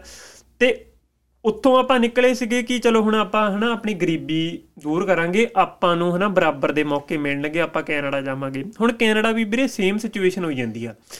ਅੱਜ ਦੀ ਡੇਟ ਦੇ ਵਿੱਚ ਹੱਲੇ ਰੈਸੈਸ਼ਨ ਇਹਨਾਂ ਨੇ ਐਲਾਨਿਆ ਨਹੀਂ। ਠੀਕ ਆ ਇਹਨਾਂ ਦੀ ਇਕਨੋਮੀ ਚ ਅਪ ਡਾਊਨਸ ਚੱਲ ਰਹੇ ਨੇ ਨਾ। ਜੇ ਤਾਂ ਰੈਸੈਸ਼ਨ ਹੋਵੇ ਤਾਂ ਫੇਰ ਤਾਂ ਇਹ ਐਲਾਨ ਦੇਣ। ਪਤਾ ਨਹੀਂ ਕਿਉਂ ਨਹੀਂ ਐਲਾਨਿਆ ਜਿਹੜਾ ਕਿਵੇਂ ਆ ਨਾ। ਹੁਣ ਇੱਥੇ ਵੀ ਵੀਰੇ ਉਹੀ ਸਿਚੁਏਸ਼ਨ ਆ। ਜਿਹਦਾ ਵੀਰੇ ਕੰਮ ਨਹੀਂ ਸੂਤ ਹੈਗਾ ਉਹਦਾ ਜਮਾ ਹੀ ਨਹੀਂ ਸੂਤ ਹੈਗਾ। ਠੀਕ ਆ ਜਿਹਦਾ ਬਾਈ ਪੀਕ ਤੇ ਆ ਨਾ ਉਹਦਾ ਅੱਜ ਵੀ ਪੀਕ ਤੇ ਆ। ਉਹ ਤਾਂ ਠੀਕ ਆ ਫਿਰ ਹੁਣ- ਤੁਸੀਂ ਇਹ ਦੇਖੋ ਕਿ ਹੁਣ ਡਿਫਰੈਂਸ ਰਹਿ ਕਿੱਥੇ ਗਿਆ? ਇੰਡੀਆ ਵੀ ਇਹੀ ਸੀ। ਹੁਣ ਤੁਸੀਂ ਸਿਰਫ ਥਾਂ ਹੀ ਬਦਲੀ ਕੀਤੀ ਹੈ ਹੂੰ। ਠੀਕ ਆ ਉੱਥੋਂ ਉੱਠ ਕੇ ਇੱਥੇ ਆ ਗਏ ਆ। ਜੇ ਹੁਣ ਤੁਸੀਂ ਉੱਥੇ ਗਰੀਬ ਸੀਗੇ ਹੁਣ ਤੁਹਾਡੀ ਇੱਥੇ ਵੀ ਸੈਟਿੰਗ ਨਹੀਂ ਆ ਰਹੀ ਤੇ ਫ਼ਰਕ ਕੀ ਰਹਿ ਗਿਆ ਬਾਈ? ਬਿਲਕੁਲ। ਹੁਣ ਕੰਮਾਂ ਕਾਰਾਂ ਨੂੰ ਲੈ ਕੇ ਹੁਣ ਸੋਸ਼ਲ ਮੀਡੀਆ ਹੁਣ ਇਹ ਹੰਕਾਰ ਵਾਲੀ ਗੱਲ ਤਾਂ ਹੈ ਨਹੀਂ ਲੋਕ ਆਪਣਾ ਦੁੱਖ ਜੇ ਚਾਹੇ ਮੇਰੇ ਚਿਹਰੇ ਨੂੰ ਆ ਚਾਹੇ ਮੇਰੀ ਦਾੜੀ ਨੂੰ ਆ ਮੇਰੀ ਪੱਗ ਨੂੰ ਆ। ਜੇ ਹੁਣ ਲੋਕ ਆਪਣੀ ਗੱਲ ਦੱਸਦੇ ਆ ਤਾਂ ਵੀਰੇ ਸੱਚ ਹੀ ਹੋਣਗੇ ਕਿਸੇ ਨੂੰ ਹੁਣ ਐ ਤਾਂ ਹੈ ਨਹੀਂਗਾ ਜੇ ਹੁਣ ਕਿਸੇ ਦੀ ਜੇਬ 'ਚ ਨਹੀਂ ਰੁਪਈਆ ਹੈਗਾ ਅਗਲਾ ਹੁਣ ਝੂਠ ਤਾਂ ਨਹੀਂ ਬੋਲੂਗਾ ਕਿ ਬਾਈ ਮੈਂ ਜਮਾ ਖਾਲੀ ਆ। ਨਾਲੇ ਆਪਾਂ ਇੱਥੇ ਦੇਖਦੇ ਹੀ ਆ ਹੁਣ ਕਈ ਇੱਥੇ ਸਟੂਡੈਂਟ ਵਗੈਰਾ ਹੈਗੇ ਨੇ 6-6 ਮਹੀਨੇ ਹੋ ਗਏ ਆਇਆਂ ਨੂੰ ਕੋਈ ਜੌਬ ਨਹੀਂ ਮਿਲ ਰਹੀ ਕੋਈ ਕੁਛ ਨਹੀਂ। ਤਾਂ ਆਪਾਂ ਵੀਡੀਓ ਵੀ ਤਾਂ ਦੇਖਦੇ ਆ ਇੰਨੀ ਇੰਨੀ ਲੰਬੀ ਲਾਈਨਾਂ ਲੱਗੀਆਂ ਹੋਈਆਂ ਇਦਾਂ ਬਿਲਕੁਲ ਹੁਣ ਦੇਖੋ ਸੋਸ਼ਲ ਮੀਡੀਆ ਦੇ ਉੱਤੇ ਜਾਂ ਹੁਣ ਪੌਡਕਾਸਟਾਂ ਦੇ ਵੀਡੀਓ ਦੇ ਵਿੱਚ ਜਾਂ ਮੀਡੀਆ ਦੇ ਉੱਤੇ ਕਿਸੇ ਵੀ ਚੈਨਲ ਦੇ ਉੱਤੇ ਜੇ ਗੱਲ ਚੱਲ ਰਹੀ ਆ ਹੁਣ ਵੀਰੇ ਕੋਈ ਵੀ ਬੰਦਾ ਐਡਾ ਬੇਵਕੂਫ ਨਹੀਂ ਹੁੰਦਾ ਕਿ ਉਹ ਉਹੀ ਕੁਰਸੀਆਂ ਲੈ ਕੇ ਤੇ ਮਾਈਕ ਲੈ ਕੇ ਬਹਿ ਜਾਵੇ ਤੇ ਉਹ ਗੱਲ ਛੇੜ ਕੇ ਬਹਿ ਜਾਵੇ। ਜੇ ਹੁਣ ਗੱਲ ਹੈਗੀ ਆ ਜ਼ਮੀਨ ਦੇ ਉੱਤੇ ਉਹ ਚੀਜ਼ ਹੈ ਤਾਂ ਹੀ ਹੋ ਰਹੀ ਆ। ਨਹੀਂ ਤਾਂ ਹੁਣ ਕਿਸੇ ਕੋ ਹੁਣ ਤੁਸੀਂ ਦੱਸੋ ਵੀਰੇ ਕਿਸੇ ਕੋ ਟਾਈਮ ਹੈਗਾ ਹੂੰ। ਕਿ ਇਹਨਾਂ ਚੀਜ਼ਾਂ ਦੇ ਉੱਤੇ ਆਪਾਂ ਹੁਣ ਡਿਸਕਸ਼ਨ ਕਰੀਏ ਕਿ ਜੇ ਕੰਮ ਹੋਵੇ ਹੈ ਨਹੀਂ। ਜੇ ਕੰਮ ਹੋ- ਹੋਵੇ ਨਾ ਲੋਕੀ ਕਿਉਂ ਇਦਾਂ ਕਹਿਣ ਕਿ ਕੰਮ ਨਹੀਂ ਹੈਗਾ? ਕਹਿਣਾ ਪਾਗਲ ਨੇ ਕੰਮ ਤਾਂ ਇੰਨਾ ਵਾ। ਹੂੰ ਹੂੰ ਬਿਲਕੁਲ। ਮੇਰੇ ਹਿਸਾਬ ਨਾਲ ਨਾ ਜਿਹੜੇ ਲੋਕਾਂ ਨੂੰ ਕੰਮ ਹੈਗਾ ਜਿੰਨਾ ਕੋ ਹੂੰ ਹੂੰ they are like they don't give a shit ਕਿ ਕੀ ਹੋ ਰਿਹਾ ਕਿ ਨਹੀਂ ਹੋ ਰਿਹਾ। ਜੇ ਆਪਾਂ ਵਰਗੇ ਲੋਕ ਆ ਰਹੇ ਆ ਜਾਂ ਜਿੱਦਾਂ ਆਪਾਂ ਪਿਛਲਾ ਵੀ ਪੋਡਕਾਸਟ ਕੀਤਾ ਸੀ ਪਿੰਡੂ ਬਾਈ ਨਾਲ ਤਾਂ ਉਹਨਾਂ ਨੇ ਕੋਈ ਗਲਤ ਨਹੀਂ ਚੀਜ਼ ਕਹੀ। ਹੂੰ। ਠੀਕ ਹੈ ਨਾ? ਜੋ ਆਪਾਂ ਫੇਸ ਕਰ ਰਹੇ ਆ ਜੋ ਗਰਾਊਂਡ ਰਿਐਲਿਟੀ ਹੈਗੀ ਕਿ ਨਹੀਂ ਆ। ਕੰਮ ਨਹੀਂ ਆ ਮਹਿੰਗਾਈ ਹੋ ਗਈ ਆ। ਇਹਦੇ 'ਚ ਕੋਈ ਗਾਲਾਂ ਕੱਢਣ ਵਾਲਾ ਜਾਂ ਕ੍ਰਿਟਿਸਾਈਜ਼ ਕਰਨ ਵਾਲਾ ਕੋਈ ਗੱਲ ਹੀ ਨਹੀਂ ਹੈ ਬਿਲਕੁਲ ਸੱਚ ਹੈ। ਇਹਦੇ 'ਚ ਜੋ ਸੱਚ ਹੈ ਉਹੀ ਸੱਚ ਤੁਹਾਡੇ ਸਾਹਮਣੇ ਲੈ ਕੇ ਆ ਰਹੇ ਆ। ਆਪਾਂ ਨਹੀਂ ਚਾਹੁੰਦੇ ਆਪਾਂ ਚਾਹੁੰਦੇ ਆ ਕਿ ਬਈ ਤੁਸੀਂ ਆਓ ਆਪਣੇ ਘਰੋਂ। ਇੱਥੇ ਆਓ ਤਰੱਕੀਆਂ ਕਰੋ ਸਭ ਕੁਝ ਕਰੋ ਜਿੱਦਾਂ ਅਸੀਂ ਆਏ ਆ ਤੁਸੀਂ ਵੀ ਆਓ। ਬਟ ਇੱਥੇ ਜਿਹੜਾ ਆਰਗੂਮੈਂਟ ਹੈ ਬਈ ਤੁਸੀਂ ਕੌਣ ਹੁੰਦੇ ਹੋ ਬੋਲਣ ਵਾਲੇ? ਬਈ ਸਾਨੂੰ ਹੈਗਾ ਅਸੀਂ ਫੇਸ ਕਰ ਰਹੇ ਹਾਂ ਅਸੀਂ ਬੋਲਾਂਗੇ ਉਹ ਚੀਜ਼ ਹੁਣ ਨੂੰ। ਕਈ ਉੱਥੇ ਵੀਡੀਓ ਤੇ ਕਮੈਂਟ ਅੱਛਾ ਬਾਈ ਤੁਸੀਂ ਛੱਡ ਦਿਓ GTA ਬਾਈ ਸਾਡੇ ਕੋਲ ਕੰਮ ਹੈਗਾ ਅਸੀਂ ਕਿਉਂ ਛੱਡੀਏ?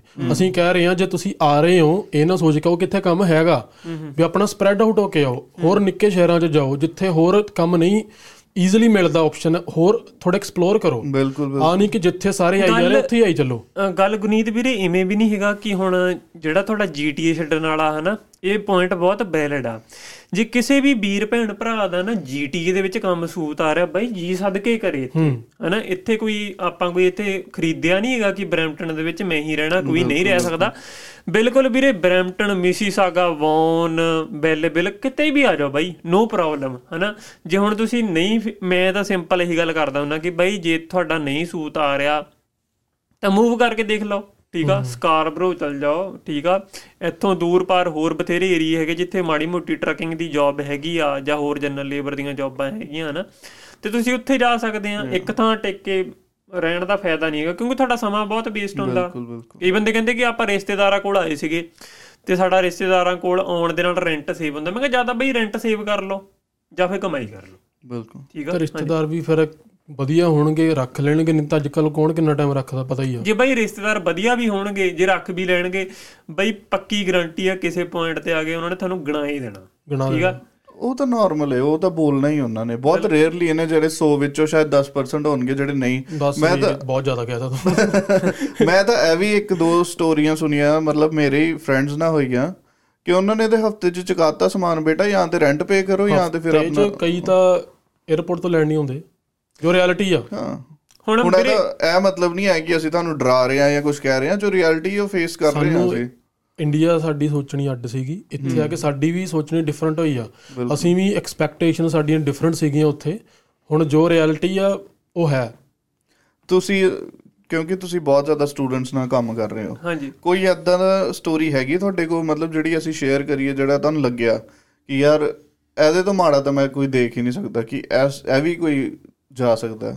ਆਪਾਂ 네ਗੇਟਿਵਿਟੀ ਨਹੀਂ ਸਪਰੈਡ ਕਰ ਰਹੇ ਬਟ ਅਵੇਅਰਨੈਸ ਲੈ ਕੇ ਆ ਰਹੇ ਹਾਂ। ਜੇ ਆਪਾਂ ਇਹ ਚੀਜ਼ਾਂ ਪੋਡਕਾਸਟ ਤੇ ਸ਼ੋਅ ਕਰ ਰਹੇ ਹਾਂ ਅਸੀਂ ਚਾਹ ਰਹੇ ਹਾਂ ਕਿ ਜਿਹੜੇ ਆਉਣ ਵਾਲੇ ਸਟੂਡੈਂਟਸ ਨੇ ਜਾਂ ਆਉਣ ਵਾਲੇ ਜਿਹੜੀ ਜਨਰੇਸ਼ਨ ਹੈ ਉਹਨੂੰ ਐਟਲੀਸਟ ਇਹ ਚੀਜ਼ ਦੇਖਣ ਕਿ ਹਾਂ ਵੀ ਸਿਰਫ- ਕਰਕੇ ਹਾਂ। ਪੋਜ਼ਿਟਿਵ ਨਹੀਂ ਹੈ ਕੈਨੇਡਾ ਪੋਜ਼ਿਟਿਵਿਟੀ ਬਹੁਤ ਹੈ। ਅਸੀਂ ਵੀ ਇੱਥੇ ਰਹਿ ਰਹੇ ਹਾਂ ਬਹੁਤ ਟਾਈਮ ਤੋਂ ਰਹਿ ਰਹੇ ਹਾਂ। ਬਟ ਅਸੀਂ ਇਹ ਵੀ ਚਾਹ ਰਹੇ ਹਾਂ ਕਿ ਤੁਸੀਂ ਅਵੇਅਰ ਹੋ ਕੇ ਆਓ ਕਿ ਕੱਲ ਨੂੰ ਮੈਂਟਲੀ ਪ੍ਰਿਪੇਅਰ ਹੋ ਕੇ ਆਓ ਕਿ ਹਾਂ ਵੀ ਮੇਰੇ ਨਾਲ ਇਹ ਵੀ ਹੋ ਸਕਦਾ ਤੇ ਅਬ ਮੈਂ ਉਹਦੇ ਲਈ ਤਿਆਰ ਰਵਾਂ। ਵੀਰੇ ਇਹਦੇ ਵਿੱਚ ਜਿੱਦਾਂ ਹੁਣ ਤੁਸੀਂ ਕਿਹਾ ਕਿ ਇੱਕ ਸਟੋਰੀ ਨਾ ਇਹਦੇ ਵਿੱਚ ਕੇਸ ਬਹੁਤ ਤਰ੍ਹਾਂ ਦੇ ਆ ਜਾਂਦੇ ਆ। ਕੋਈ ਬੰਦਾ ਆਪਾਂ ਨੂੰ ਅਪਰੋਚ ਕਰਦਾ ਕਿ ਵੀਰੇ ਸਕੈਮ ਹੋ ਗਿਆ ਸਕੈਮ ਦੇ ਵਿੱਚ ਐਵੇਂ ਕੋਈ ਕੋਈ ਖਾਤੇ ਖੁੱਤੇ ਚੋਂ ਪੈਸੇ ਕੱਟ ਹੋ ਗਏ। ਇਹ ਬਹੁਤ ਜ਼ਿਆਦਾ ਚੱਲਦਾ ਸਕੈਮ ਹਾਂ ਸਕੈਮ ਵਾਲੇ ਤੋਂ ਐਵੇਂ ਹੁੰਦਾ ਨਾ ਕਿ ਬੰਦੇ ਨੂੰ ਸਮਝ ਜੀ ਨਹੀਂ ਹੁੰਦੀ ਉਸ ਵੇਲੇ ਤੇ ਬੰਦੇ ਨੂੰ ਇਹਦੇ ਬਾਰੇ ਹੁਣ ਆਪਾਂ ਤਾਂ ਵੀਰੇ ਵੀਡੀਓ ਕੀਤੀਆਂ ਸੀ ਸਾਰਿਆਂ ਨੇ ਸਕੈਮ ਦੇ ਰਿਗਾਰਡਿੰਗ ਵੀਡੀਓ ਕੀਤੀ ਹੋਈ ਆ। ਤੇ ਹੁਣ ਜਦੋਂ ਸਕੈਮ ਦੇ ਰਿਗਾਰਡਿੰਗ ਵੀਡੀਓ ਕੀਤੀ ਹੋਈ ਆ ਤੇ ਕਈ ਬੰਦਿਆਂ ਤੱਕ ਜਦੋਂ ਰੀਚ ਨਹੀਂ ਹੁੰਦੀ ਉਹਨਾਂ ਨੂੰ ਨਹੀਂ ਪਤਾ ਹੁੰਦਾ ਜਮਾ ਭੋਲੇ ਹੁੰਦੇ ਨੇ ਤਾਂ ਉਹ ਫਸ ਜਾਂਦੇ ਨੇ। ਇੱਕ ਇਹ ਹੋ ਗਈ ਇੱਕ ਕੰਮ ਦੇ ਰਿਗਾਰਡਿੰਗ ਆਪਾਂ ਨੂੰ ਆਉਂਦੀ ਕਿ ਕੰਮ ਹੈ ਨਹੀਂ। ਜਦੋਂ ਕੰਮ ਹੈ ਨਹੀਂ ਤਾਂ ਫਿਰ ਬੰਦੇ ਨੂੰ ਇਹ ਹੁੰਦਾ ਨਾ ਕਿ ਮੈਂ ਰੋਟੀ ਕਿੱਥੋਂ ਖਾਣੀ ਆ ਮੈਂ ਨੈਕਸਟ ਫੀਸ ਕਿੱਥੋਂ ਕਰਨੀ ਆ ਜਾਂ ਮੇਰਾ ਕੋਈ ਲੋਨ ਆ ਜਾਂ ਐਮਰਜੈਂਸੀ 'ਚ ਆਪਾਂ ਇੰਡੀਆ ਫੰਡਸ ਭੇਜਣੇ ਨਾ ਤਾਂ ਉਹ ਪੈਸੇ ਕਿੱਥੋਂ ਹੋਣਗੇ ਨਾ? ਇੱਕ ਮੈਂ ਲੇਟੈਸਟ ਸਟੋਰੀ ਦੱਸ ਦਿੰਨਾ। ਇੱਕ ਹੈ ਨਾ ਕਪਲ ਸੀਗਾ ਉਹਦੇ ਵਿੱਚੋਂ ਇੱਕ ਮੁੰਡੇ ਨੇ ਮੈਨੂੰ ਬੜੇ ਲੰਬੇ ਲੰਬੇ ਮੈਸੇਜ ਲਿਖ ਕੇ ਭੇਜੇ ਨਾ ਕਿ ਬਾਈ ਇਵੇਂ ਕਰਕੇ ਮੈਂ ਆਪਦੀ ਘਰ ਵਾਲੀ ਦੇ ਕੋਲ ਸੀਗਾ। ਤੇ ਘਰ ਵਾਲੀ ਨੇ ਮੈਨੂੰ ਘਰੋਂ ਕੱਢਤਾ ਨਾ, ਤੇ ਤੁਸੀਂ ਕੁਛ ਕਰਕੇ ਮੈਨੂੰ ਮੇਰੀ ਘਰ ਵਾਲੀ ਦੇ ਨਾਲ ਮਿਲਾ ਦਿਓ, ਹਨਾ? ਤੇ ਮੈਨੂੰ ਲੱਗਦਾ ਕਿ ਜਿਸ ਹਿਸਾਬ ਨਾਲ ਬਾਈ ਮੈਸੇਜ ਕਰ ਰਿਹਾ ਸੀਗਾ, ਬਾਈ ਬਾੜੀ ਪੇਨ ਚ ਸੀਗਾ, ਬਾਈ ਬਾਲਾ ਦੁਖੀ ਸੀਗਾ, ਕਿਉਂਕਿ ਮੇਰੇ ਕੋਲ ਬਾਈ ਹੈ ਨਾ ਉਹਦਾ ਰਿਪਲਾਈ ਨਹੀਂ ਸੀਗਾ, ਕਿਉਂਕਿ ਇਹ ਇੱਕ ਘਰੇਲੂ ਮਸਲਾ ਆ, ਠੀਕ ਆ? ਮੈਂ ਕਿਸੇ ਦੇ ਪਰਿਵਾਰ ਚ ਹੁਣ ਜੇ ਮੈਂ ਕਹਾਂ ਕਿ ਹਨਾ ਆਪਦੀ ਘਰ ਵਾਲੀ ਦਾ ਨੰਬਰ ਦੇ ਦੇ ਮੈਂ ਉਹਨੂੰ ਫੋਨ ਕਰਕੇ ਵੀਰੇ ਮੈਂ ਨਹੀਂ ਕਰ ਸਕਦਾ। ਠੀਕ ਆ? ਇਹ ਹੁਣ ਉਹਨਾਂ ਦਾ ਡਿਸੀਜਨ ਕਿਸੇ ਟਾਈਮ ਤੁਸੀਂ ਡਿਸੀਜਨ ਲਿਆ ਸੀਗਾ ਕਿ ਤੁਸੀਂ ਵਿਆਹ ਕਰਾਉਣਾ ਹੈ ਨਾ ਤੁਸੀਂ ਲਿਆ ਤੇ ਹੁਣ ਕਿਸੇ ਪੁਆਇੰਟ ਦੇ ਉੱਤੇ ਤੁਹਾਡੀ ਆਪਸੀ ਖਿੱਚਤਾਣ ਹੋ ਗਈ ਤੇ ਤੁਸੀਂ ਹੁਣ ਇੱਕ ਦੂਜੇ ਨੂੰ ਛੱਡ ਗਏ ਆ ਨਾ। ਤੇ ਉਹ ਬਾਈ ਦੀ ਜਿਹੜੀ ਤੋਂ ਮੈਂ ਸਟੋਰੀ ਸੁਣੀ ਹੈ ਨਾ ਬਾਈ ਨੇ ਉਸ ਤੋਂ ਬਾਅਦ ਬੜੇ ਮੈਸੇਜ ਕੀਤੇ। ਮੈਂ ਬਾਈ ਨੂੰ ਰਿਪਲਾਈ ਦਿੱਤਾ ਸੀਗਾ ਮੈਂ ਕਿਹਾ ਵੀਰੇ ਆਪਾਂ ਮਿਲ ਲੈਂਦੇ ਆ ਤੇ ਆਪਾਂ ਮਿਲ ਕੇ ਗੱਲਬਾਤ ਕਰ ਸਕਦੇ ਆ ਬਾਈ ਕਹਿੰਦਾ ਯਾਰ ਕਿਸੇ ਤਰੀਕੇ ਹੈ ਨਾ। ਕਹਿੰਦਾ ਬਾਈ ਯਾਰ ਮੈਨੂੰ ਉਹਦੇ ਨਾਲ ਮਿਲਾ ਦਿਓ ਮੈਂ ਉਹਦੇ ਉਹ ਬਾਈ ਕਹਿੰਦਾ ਕਿ ਮੈਂ ਉਹਦੇ ਜਿੱਥੇ ਉਹ ਕੰਮ ਕਰਦੀ ਆ ਮੈਂ ਉੱਥੇ ਖੜ ਕੇ ਵੀ ਉਹਦੀ ਵੇਟ ਕਰਦਾ ਬਾਹਰ। ਲੈਟਸ ਟਾਕ ਅਬਾਊਟ ਸਪਾਊਸਲ ਹਾਂਜੀ। ਕੀ ਚੱਲ ਰਿਹਾ? ਮਤਲਬ ਬਹੁਤ ਸਾਰੀ 네ਗੇਟਿਵਿਟੀ ਹੈ ਸਪਾਊਸਲ ਵੀਜ਼ਾਸ ਤੇ। ਮਤਲਬ ਚਲੋ ਠੀਕ ਹੈ ਇੱਕ ਸਾਈਡ ਪੋਜ਼ਿਟਿਵ ਵੀ ਹੈਗੇ ਆ। ਬਟ ਇੰਨੀ ਜ਼ਿਆਦਾ 네ਗੇਟਿਵਿਟੀ ਮਤਲਬ ਤੁਸੀਂ ਯੂਜ਼ ਐਂਡ ਥਰੋ ਕਰ ਰਹੇ ਹੋ ਟੈਕਨੀਕਲੀ ਮਤਲਬ ਤੁਸੀਂ ਪੈਸੇ ਲੈ ਸਿਸਟਮ ਦਾ ਕੇ ਗਲਤ ਯੂਜ਼ ਕਰ ਰਹੇ ਆ ਬਹੁਤ ਪੂਰਾ ਸਿਸਟਮ ਇਵਨ ਕਿ ਇੱਕ ਇਮੀਗ੍ਰੇਸ਼ਨ 'ਚ ਵੀ ਇੱਕ ਕਮੇਟੀ ਬਣੀ ਹੋਈ ਆ ਜਿਹੜੀ ਵੀਜ਼ਾ ਆਫੀਸਰਸ ਦੀ ਹਾਂਜੀ। ਮੈਰਿਜ ਕਨਵੀਨੀਅੰਸ ਕਰਕੇ. ਉਹ ਪ੍ਰੋਗਰਾਮ ਹੈ। ਉਹਦੇ 'ਚ ਕੀ ਕਰਦੇ ਨੇ ਉਹ ਕਿ ਪ੍ਰੋਪਰਲੀ ਤੁਹਾਡੀ ਪੂਰੀ ਫਾਈਲ ਚੈੱਕ ਹੁੰਦੀ ਹੈ ਸਪੈਸ਼ਲੀ ਸਪਾਊਸਲ ਦੀ। ਓਕੇ ਮੈਰਿजेस ਡਾਕੂਮੈਂਟਸ ਫੋਟੋਜ਼ ਵਗੈਰਾ ਜੋ ਹੋ ਗਈਆਂ ਪ੍ਰੂਫਸ ਹਰ ਇੱਕ ਚੀਜ਼ ਕਿ ਉਹ ਉਹਦਾ ਮਤਲਬ ਹੋ ਗਿਆ ਮੈਰਿਜ ਕਨਵੀਨੀਅੰਸ ਕਿ ਤੁਸੀਂ ਆਪਣੇ ਫਾਇਦੇ ਲਈ ਵਿਆਹ ਕਰ ਰਹੇ ਹੋ ਕਿਸੇ ਨਾਲ। ਬਿਲਕੁਲ ਵੀਰੇ ਨਾ ਇਹਦੇ ਵਿੱਚ ਜਿਹੜੀ ਇਹ ਸਪਾਊਸਲ ਵਾਲੀ ਸੀਗੀ ਨਾ ਜਿੱਦਾਂ ਕੈਨੇਡਾ ਨੇ ਸਪਾਊਸ ਵਾਲਾ ਇਹ ਜਿਹੜਾ ਵੀਜ਼ਾ ਸੀਗਾ ਇਹ ਐਵੇਂ ਰੱਖਿਆ ਸੀਗਾ ਕਿ ਇਹ ਇੱਕ ਇਮੋਸ਼ਨਲ ਵੀਜ਼ਾ ਇੱਕ ਤਰ੍ਹਾਂ ਦਾ। ਇਮੋਸ਼ਨਲ ਵੀਜ਼ਾ ਐਵੇਂ ਆ ਕਿ ਮਤਲਬ ਚੰਗਾ ਚੰਗਾ ਪੱਖ ਆ ਕੈਨੇਡਾ ਦਾ ਕਿ ਇਹ ਚਾਹੁੰਦੇ ਆ ਕਿ ਹਸਬੰਡ ਵਾਈਫ ਇਕੱਠੇ ਰਹਿਣ। Right husband wife means husband wife family unit ਨਾ ਕਿ ਹਾਂ ਫੈਮਿਲੀ ਰੀਯੂਨੀਅਨ ਜਿੱਦਾਂ ਇਹਨਾਂ ਦੇ ਵਿੱਚ ਗ੍ਰੈਂਡ ਪੇਰੈਂਟਸ ਪੇਰੈਂਟਸ ਵਾਲੇ ਵੀ ਆਉਂਦੇ ਇਵੇਂ ਹੀ ਇੱਕ ਪੱਖ ਇਹ ਵੀ ਆਉਂਦਾ ਕਿ ਜਿਹੜਾ ਸਪਾਊਸ ਆ ਉਹ ਆਪਣੇ ਹਸਬੰਡ ਨਾਲ ਜਾਂ ਆਪਣੇ ਵਾਈਫ ਦੇ ਨਾਲ ਇੱਥੇ ਰਵੇ। Husband wife mean husband wife ਨਾ ਕਿ ਦੋ ਨੰਬਰੀ ਵਾਲਾ ਕੰਮ। ਪਰ ਹੁਣ ਪੰਜਾਬ ਦੇ ਵਿੱਚ ਮੇਨਲੀ ਵੀਰੇ ਕੀ ਹੋ ਗਿਆ ਕਿ ਆਪਾਂ ਇਹਨੂੰ ਧੰਦਾ ਬਣਾ ਲਿਆ। ਧੰਦਾ ਕਿਵੇਂ ਬਣਾ ਲਿਆ? ਕਿ ਜੇ ਹੁਣ ਸਾਡਾ ਮੁੰਡਾ ਨਹੀਂ ਮਤਲਬ ਪੜ੍ਹ ਲਿਖ ਸਕਦਾ ਆਇਲਸ ਨਹੀਂ ਕਰ ਸਕਦਾ ਉਹਦੇ ਹੱਥ 'ਚ ਹੁਨਰ ਆ। ਕਿਉਂਕਿ ਬੰਦੇ ਦੇ ਦੋ ਪੱਖ ਹੁੰਦੇ ਵੀਰੇ। ਇੱਕ ਬੰਦਾ ਹੁੰਦਾ ਜਿਹੜਾ ਪੜ੍ਹ ਸਕਦਾ ਆ ਮਿਹਨਤ ਕਰ ਸਕਦਾ ਵਾਈਟ ਕਾਲਰ ਜੌਬ ਕਰ ਸਕਦਾ ਹੈ ਨਾ ਤੇ ਬੈਂਡ ਵੀ ਲੈ ਸਕਦਾ ਉਹਦੀ ਲੈਂਗੁਏਜ ਤੇ ਪਕੜ ਵੀ ਹੈਗੀ ਆ। ਦੂਸਰਾ ਬੰਦਾ ਉਹ ਹੁੰਦਾ ਜਿਹਨੂੰ ਪ੍ਰਮਾਤਮਾ ਨੇ ਪੜ੍ਹਾਈ ਨਹੀਂ ਬਖਸ਼ੀ ਠੀਕ ਆ? ਜਾਂ ਉਹਨੇ ਆਪਦੀਆਂ ਗਲਤੀਆਂ ਕਰਕੇ ਨਹੀਂ ਪੜਿਆ ਤੇ ਉਹ ਰਹਿ ਗਿਆ ਪਰ ਉਹਦੇ ਹੱਥ 'ਚ ਹੁਨਰ ਆ। ਉਹਨੂੰ ਹੱਥੀ ਕੋਈ ਕੰਮ ਆਉਂਦਾ ਮਕੈਨਿਕ ਹੈ। ਕੋਈ ਲੱਕੜ ਦਾ ਕੰਮ ਕਰ ਲੈਂਦਾ ਕੋਈ ਕਾਰਪੈਂਟਰ ਹੈ ਕੋਈ ਗੱਡੀਆਂ ਦਾ ਕੰਮ ਕਰ ਲੈਂਦਾ ਕੋਈ ਵੀ ਹੈ ਨਾ ਜਿਹਦੇ ਹੱਥ 'ਚ ਹੁਨਰ ਆ ਤੇ ਉੱਚ ਐ ਹੁੰਦਾ ਕਿ ਚਲੋ ਆਪਾਂ ਕੁੜੀ ਵਿਆਹ ਦਿੰਨੇ ਆ ਤੇ ਉਹ ਬਾਹਰ ਚਲ ਜਾਵੇ ਨਾ ਜਦੋਂ ਇਹ ਟ੍ਰੈਂਡ ਸੈੱਟ ਹੁੰਦਾ ਵੀਰੇ ਹਨਾ ਇਹਦੇ ਵਿੱਚ ਹੁਣ ਜਿਹੜੇ ਬੰਦੇ ਜੈਨੂਇਨਲੀ ਇੱਕ ਦੂਜੇ ਨੂੰ ਜ਼ਿਆਦਾ ਪਿਆਰ ਕਰਦੇ ਨੇ ਕਈ ਵਾਰੀ ਹਨਾ ਕੁਝ ਕੇਸ ਐਵੇਂ ਵੀ ਆ ਕੁੜੀ ਮੁੰਡਾ ਇੱਕ ਦੂਜੇ ਨੂੰ ਪਸੰਦ ਕਰਦੇ ਨੇ ਠੀਕ ਆ? ਵਿਆਹ ਹੋਣ ਤੋਂ ਬਾਅਦ ਡਿਸੀਜਨ ਬਣਾ ਲੈਂਦੇ ਆ ਨਾ ਕਿ ਚੱਲ ਐਸ ਕਰਲਾ ਚੱਲ ਜੰਨੇ ਆ ਬਾਹਰ। ਉਹ ਤਾਂ ਵੈਲ ਐਂਡ ਗੁੱਡ ਆ ਬਾਈ। ਕਿਉਂਕਿ ਉਹਨਾਂ ਦਾ ਆਲਰੇਡੀ ਸੀ। ਹੂੰ ਹੂੰ। ਵਿਆਹ ਕਰਾਇਆ ਤੇ ਚੰਗੇ ਤਰੀਕੇ ਨਾਲ ਇੱਕ ਦੂਜੇ ਨਾਲ ਆਏ ਆ ਤਾਂ ਉਹ ਬਈ ਇੱਥੇ ਵੀ ਖੜਦੇ ਆ। ਦੂਸਰੀ ਗੱਲ ਆ ਜਾਂਦੀ ਉਸ ਤੋਂ ਬਾਅਦ ਹਨਾ ਕਿ ਜਿਹਦੇ ਵਿੱਚ ਆਲਰੇਡੀ ਪਹਿਲਾਂ ਹੀ ਬਈ ਸੌਦਾ ਹੋ ਜਾਂਦਾ। ਦੋ ਧਿਰਾਂ ਪੈਂਦੀਆਂ ਨੇ। ਉਹ ਕਹਿੰਦੇ ਅਸੀਂ ਪੈਸੇ ਲਾਵਾਂਗੇ ਤੇ ਤੁਹਾਡੀ ਕੁੜੀ ਸਾਨੂੰ ਬਾਹਰ ਕਢਾ ਦੇਵੇ। ਤੇ ਸੌਦੇ ਸ਼ੁਰੂ ਹੁੰਦੇ ਆਇਲਟਸ ਸੈਂਟਰਾਂ 'ਚੋਂ। ਹਾਂ। ਹਾਂ ਮਤਲਬ ਆਇਲ ਸੈਂਟਰਾਂ ਚੋਂ ਜਿਵੇਂ ਕਰਕੇ ਕਰ ਲਓ ਕੀ ਮਤਲਬ ਸਾਡਾ ਮੁੰਡਾ ਕਢਾ ਦਿਓ ਠੀਕ ਆ ਉਸ ਤੋਂ ਬਾਅਦ ਹੁਣ ਹੈਗਾ ਤਾਂ ਇਹ ਵੀ ਵਧੀਆ ਮੈਂ ਤੁਹਾਨੂੰ ਦੱਸ ਦਿੰਨਾ ਇਹ ਵਧੀਆ ਬੰਦਾ ਇੱਥੇ ਪਹੁੰਚ ਜਾਂਦਾ। ਪਰ ਜਿਹੜੀ ਬਾਅਦ ਚ ਬਈ ਪ੍ਰੋਬਲਮ ਆਉਂਦੀ ਹੈ ਨਾ ਉਹ ਸਭ ਤੋਂ ਵੱਡਾ ਪੰਗਾ ਬਈ। ਹੁਣ ਜਦੋਂ ਬੰਦਾ ਉੱਥੋਂ ਹੁਣ ਆਲਰੇਡੀ ਕੁੜੀ ਨੂੰ ਬਈ ਪਤਾ ਇਹ ਕੁੜੀ ਦੇ ਮਾਈਂਡ ਦੇ ਵਿੱਚ ਇਹ ਗੱਲ ਹੈਗੀ ਆ ਕਿ ਇਹ ਇੱਕ ਸੌਦਾ। ਆਮ ਤੌਰ ਦੇ ਉੱਤੇ ਬਈ ਕੁੜੀਆਂ ਦੇ ਉੱਤੇ ਇੱਕ ਤੌਮਤ ਇਹ ਲਾਈ ਜਾਂਦੀ ਆ ਕਿ ਕੁੜੀ ਨੇ ਚੂੜਾ ਪਾਇਆ ਤੇ ਉਹ ਕਿਸੇ ਹੋਰ ਮੁੰਡੇ ਨਾਲ ਘੁੰਮਦੀ ਦੇਖੀ ਗਈ ਇੱਥੇ ਕੈਨੇਡਾ ਦੇ ਵਿੱਚ ਜਾਂ ਕੁਝ ਵੀ ਆ ਨਾ ਕੁੜੀ ਦੇ ਉੱਤੇ ਇਹ ਇਲਜ਼ਾਮ ਲਾਇਆ ਜਾਂਦਾ।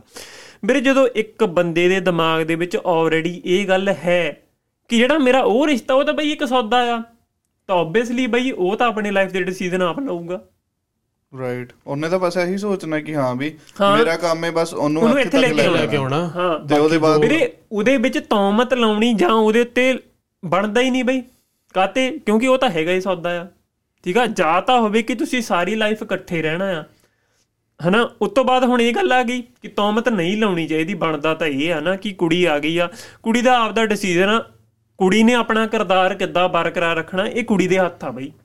ਠੀਕ ਆ? ਉਹਨੇ ਗਾਹਾਂ ਕਿਹਦੇ ਨਾਲ ਵਿਆਹ ਕਰਾਉਣਾ ਉਹਨੇ ਬॉयਫ੍ਰੈਂਡ ਬਣਾਉਣਾ ਜਾਂ ਕੁਝ ਵੀ ਆ ਜੋ ਵੀ ਅੱਜ ਮਾਰਕੀਟ ਚੱਲ ਰਿਹਾ ਉਹ ਤਾਂ ਕੁੜੀ ਦੇ ਹੱਥ ਆ ਬਈ।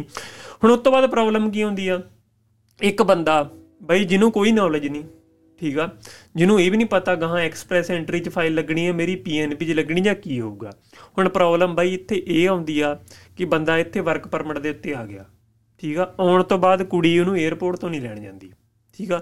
ਜਾਂ 에ਅਰਪੋਰਟ ਦੇ ਉੱਤੇ ਆ ਕੇ ਲੈ ਗਈ, ਇੱਕ ਅੱਧਾ ਦਿਨ ਰੱਖਿਆ, ਉਸ ਤੋਂ ਬਾਅਦ ਉਹਨੂੰ ਕਿਹਾ ਕਿ ਇੱਥੋਂ ਨਿਕਲ ਜਾ। ਠੀਕ ਆ? ਜਾ ਜਿੱਥੇ ਮਰਜ਼ੀ ਜਾ। ਹੁਣ ਵੀਰੇ ਉੱਚ ਸਭ ਤੋਂ ਵੱਡੀ ਪ੍ਰੋਬਲਮ ਇਹ ਆਉਂਦੀ ਆ, ਜੇ ਵੀਰੇ ਬੰਦਾ ਐਡਾ ਕੈਪੇਬਲ ਹੀ ਹੁੰਦਾ ਇੱਥੇ ਆ ਕੇ ਪੀਆਰ ਲੈਣ ਦੇ ਤਾਂ ਵੀਰੇ ਬੰਦਾ ਆਪਣੇ ਦਮ ਤੇ ਇੱਥੇ ਆਉਂਦਾ। ਰਾਈਟ ਠੀਕ ਆ? ਹੁਣ ਉਸ ਤੋਂ ਬਾਅਦ ਜਦੋਂ ਹੁਣ ਤੁਸੀਂ ਪੀਆਰ ਦੀ ਫਾਈਲ ਲਾਉਣੀ ਆ ਤੁਹਾਨੂੰ ਜ਼ਿਆਦਾ ਪੀਐਨਪੀ ਚ ਵਰਕ ਕਰਨਾ ਪਊਗਾ। ਐਕਸਪ੍ਰੈਸ ਐਂਟਰੀ ਚ ਵੀਰੇ ਉਹਦੇ ਪੁਆਇੰਟ ਪੂਰੇ ਨਹੀਂ ਹੋਣੇ ਕਿਉਂਕਿ ਜਾਂ ਤਾਂ ਉਸ ਬੰਦੇ ਨੇ ਪਲੱਸ 2 ਕੀਤੀ ਆ। ਕੋਈ ਬੰਦਾ ਹੋਊਗਾ ਜਿਹਨੇ ਗ੍ਰੈਜੂਏਸ਼ਨ ਕੀਤੀ ਹੈ ਜੇ ਵੀਰੇ ਉਹਨੇ ਗ੍ਰੈਜੂਏਸ਼ਨ ਕੀਤੀ ਵੀ ਹੋਈ 778 ਬੈਂਡ ਜੇ ਉਹ ਬੰਦਾ ਨਾ ਲਵੇ ਤਾਂ ਵੀਰੇ ਐਕਸਪ੍ਰੈਸ ਐਂਟਰੀ 'ਚ ਤਾਂ ਫਾਈਲ ਲੱਗਣੀ ਨਹੀਂ। ਆਈਲੈਟਸ ਵਾਲਾ ਤਾਂ ਪੱਤਾ ਹੀ ਕੱਟ ਦੋ। ਆਈਲੈਟਸ ਵਾਲਾ ਹੁੰਦਾ ਤਾਂ ਫਿਰ ਆਪ ਕਰਕੇ ਹੁੰਦਾ ਆਇਲਸ ਵਾਲਾ ਤਾਂ ਵੀਰੇ ਖਤਮ ਆ। ਠੀਕ ਆ? ਇਟਸ ਲਾਈਕ ਕਿ ਸਟਾਰਟਿੰਗ ਤੋਂ ਹੀ ਉਹ ਬੰਦਾ ਡਿਜ਼ਰਵ ਨਹੀਂ ਕਰਦਾ। ਆਪਾਂ ਕਹਿ ਸਕਦੇ ਆ ਕਿ ਚਲੋ ਜੇ ਹੁਣ ਹਨਾ ਹੈਨਰੀ ਵੀਰੇ ਆਪਾਂ ਡਿਜ਼ਰਵ ਦੀ ਗੱਲ ਕਰਦੇ ਹਾਂ। ਮੈਂ ਇਸ ਪੱਖ ਦੇ ਵਿੱਚ ਇਹ ਗੱਲ ਕਹਿਣਾ ਕਿ ਜੇ ਉਹ ਬੰਦਾ ਡਿਜ਼ਰਵ ਨਹੀਂ ਵੀ ਕਰਦਾ ਉਹਦੇ ਹੱਥ 'ਚ ਹੁਨਰ ਆ ਉਹ ਕੈਨੇਡਾ ਦੇਖਣਾ ਚਾਹੁੰਦਾ ਆ। ਤੇ ਇੱਥੇ ਬਾਅਦ ਦੀ ਪ੍ਰੋਬਲਮ ਦੀ ਆਪਾਂ ਗੱਲ ਕਰਦੇ ਹਾਂ ਕਿ ਜਿਹੜਾ ਬੰਦਾ ਉਹ ਜਿਹਦੇ ਹੱਥ 'ਚ ਹੁਨਰ ਆ ਉਹਨੂੰ ਸਭ ਤੋਂ ਵੱਡੀ ਪ੍ਰੋਬਲਮ ਇਹ ਆਉਣੀ ਆ ਕਿ ਉਹਨੇ ਬਾਅਦ 'ਚ ਪੀਆਰ ਕਿੱਦਾਂ ਲੈਣੀ ਆ ਬਾਈ? ਉਹੀ ਤਾਂ ਚੀਜ਼ ਮੈਂ ਕਹਿ ਰਿਹਾ ਕਿ ਉਹ ਬੰਦਾ ਜਿਹੜਾ ਵੀ ਆ ਰਿਹਾ ਠੀਕ ਹੈ? ਉਹਦੇ ਕੋ ਆਇਲਸ ਨਹੀਂ ਹੋ ਰਹੀ ਉਹਦੇ ਕੋ ਕੁਝ ਨਹੀਂ ਹੋ ਰਿਹਾ ਆਪਾਂ ਐਗਰੀ ਕਰਤੀ। ਆਪਾਂ ਵਿਆਹ ਵੀ ਕਰਾਤਾ। ਸੌਦਾ ਕਰ ਲਿਆ ਸਭ ਕੁਝ ਕਰ ਲਿਆ। ਉਹਦੇ ਬਾਅਦ ਇੱਥੇ ਆ ਗਿਆ। ਜਦੋਂ ਕੁੜੀ ਨੇ ਉਹਨੂੰ ਛੱਡਣਾ ਫੇਰ ਉਹਨੂੰ ਨਾ ਸਮਝ ਆਣੀ ਹੈ ਕੁਝ ਨਾ ਕੁਝ ਲਾਈਕ ਉਹ। ਤਾਂ ਪਾਗਲ ਹੋ ਗਿਆ ਲਿਟਰਲੀ ਉਹਨੂੰ ਤਾਂ ਸਮਝ ਹੀ ਨਹੀਂ ਆ ਰਿਹਾ ਤੁਸੀਂ ਇਹ ਹਿਸਾਬ ਲਾ ਲਓ। ਮੈਂ ਤੁਹਾਨੂੰ ਇੱਕ ਐਗਜ਼ਾਮਪਲ ਦਿੰਨਾ ਕਿ ਇੱਕ ਬੰਦੇ ਨੇ ਮੰਨ ਲਓ ਆਪ ਦਾ ਹਨਾ ਅੱਧਾ ਵਰਕ ਪਰਮਿਟ ਕੱਢ ਦਿੱਤਾ। ਫੋਰ ਐਗਜ਼ਾਮਪਲ ਇੱਕ ਕੁੜੀ ਕੋ 3 ਸਾਲ ਦਾ ਵਰਕ ਪਰਮਿਟ ਆ ਬਈ। ਉਹਨੇ ਅੱਧਾ ਕੱਢਤਾ ਅੱਧਾ ਕੱਢਣ ਤੋਂ ਬਾਅਦ ਉਹ ਮੁੰਡੇ ਨੂੰ ਸੱਦ ਰਹੀ ਆ ਫੋਰ ਐਗਜ਼ਾਮਪਲ ਰਾਈਟ ਪਿੱਛੇ ਕਿੰਨਾ ਰਹੇਗਾ 1.5 ਸਾਲ। 6 ਮਹੀਨੇ ਤਾਂ ਬਈ ਬੰਦਾ ਇੱਥੇ ਜਨਰਲ ਲੇਬਰ 'ਚ ਧੱਕੇ ਖਾਊਗਾ। ਪੱਕੀ ਗਰੰਟੀ ਆ। ਪਿੱਛੇ ਰਹੇਗਾ 1 ਸਾਲ। 1 ਸਾਲ ਦੇ ਵਿੱਚ ਵਿੱਚ ਜੇ ਉਹ ਬੰਦਾ ਆਪਦੇ ਪੀਐਨਪੀ ਦਾ EMPLOYER ਲੱਭ ਲਊਗਾ ਜੇ ਉਹ ਆਇਲਸ ਦੇ 4-5 ਬੈਂਡ ਲੈ ਕੇ ਕਿਸੇ ਤਰੀਕੇ ਪੀਆਰ ਦਾ ਹੱਲ ਲੱਭ ਲਊਗਾ ਤਾਂ ਹੋ ਗਿਆ। ਜੇ ਨਹੀਂ ਤਾਂ ਵੀਰੇ ਉਹ ਬੰਦਾ ਆਊਟ ਆਫ ਸਟੇਟਸ ਜੇ ਹੁਣ ਆਊਟ ਆਫ ਸਟੇਟਸ ਹੋ ਗਿਆ ਉਸ ਤੋਂ ਬਾਅਦ ক্লোਜ਼ ਵਰਕ ਪਰਮਿਟ ਲੱਭੂਗਾ। ਤੇ ক্লোਜ਼ ਵਰਕ ਪਰਮਿਟ ਦਾ ਹਾਲ ਵੀ ਤੁਹਾਨੂੰ ਪਤਾ ਹੀ ਆ ਕਿ ক্লোਜ਼ ਵਰਕ ਪਰਮਿਟ ਪੇਡ ਆ ਬਈ ਇੱਥੇ। ਕੋਈ ਕਿਸੇ ਦੀ ਹੈਲਪ ਨਹੀਂ ਕਰਦਾ। ਤੇ ਆਬਵੀਅਸਲੀ ਇੱਕ ਬੰਦੇ ਨੇ ਆਪਦੀ ਮੈਰਿਜ ਤੇ ਪੈਸਾ ਲਾਇਆ ਠੀਕ ਆ ਆਪਦੀਆਂ ਟਿਕਟਾਂ ਤੇ ਪੈਸਾ ਲਾਇਆ ਕੁੜੀ ਦੀਆਂ ਫੀਸਾਂ ਭਰੀਆਂ। 6 ਮਹੀਨੇ ਬਈ ਇੱਥੇ ਆ ਕੇ ਧੱਕੇ ਖਾਦੇ ਠੀਕ ਆ? ਉਤੋਂ ਗਾਹਾਂ ਰਿਜ਼ਲਟ ਆ ਜਿਹੜੇ ਹੁਣ ਆਪਾਂ ਕਹਿੰਦੇ ਆ ਕਿ ਹੋਮਲੈਸ ਹੋ ਗਏ ਬੰਦੇ ਜਾਂ ਬੰਦੇ ਨੂੰ ਇਹ ਸਮਝ ਨਹੀਂ ਆਉਂਦੀ ਬਈ ਬੰਦਾ ਕੀ ਕਰੀ ਜਾਂਦਾ। ਬੰਦਾ ਤਾਂ ਬਈ ਕੰਧਾਂ 'ਚ ਸਿਰ ਮਾਰਨ ਜੋਗਾ ਹੋ ਜਾਂਦਾ। ਮੈਂ ਤੇ ਗੁਨੀਤ ਵੀਰ ਸੁਸਾਈਡ ਦੇ ਬਾਰੇ ਗੱਲ ਕਰ ਰਹੇ ਸੀਗੇ ਜਦੋਂ ਆਪਾਂ ਡਰਾਈਵ ਕਰਕੇ ਆ ਰਹੇ ਸੀਗੇ। ਠੀਕ ਹੈ ਵੀਰੇ। ਇੱਕ ਤਾਂ ਸਪਾਊਸਲ ਹੋ ਗਿਆ ਠੀਕ ਹੈ? ਇੱਕ ਤੁਸੀਂ ਕੀਤੀ ਹੋਮਲੈਸ ਹੋਣਾ ਠੀਕ ਹੈ? ਇੱਕ ਚੱਲ ਰਿਹਾ ਮੁੱਦਾ ਬਹੁਤ ਜ਼ਿਆਦਾ ਮੈਂਟਲ ਹੈਲਥ ਦਾ। ਹਾਂਜੀ। ਠੀਕ ਹੈ? ਟੋਟਲੀ ਫੱਕਡ ਅਪ ਸੀਨ ਹੈ ਬਿਲਕੁਲ ਜ਼ਿਆਦਾ। ਅਗੇਨ ਇਟਸ ਨਾਟ 네ਗੇਟਿਵਿਟੀ ਜੋ ਪ੍ਰੈਜ਼ੈਂਟ 'ਚ ਹੋ ਰਿਹਾ।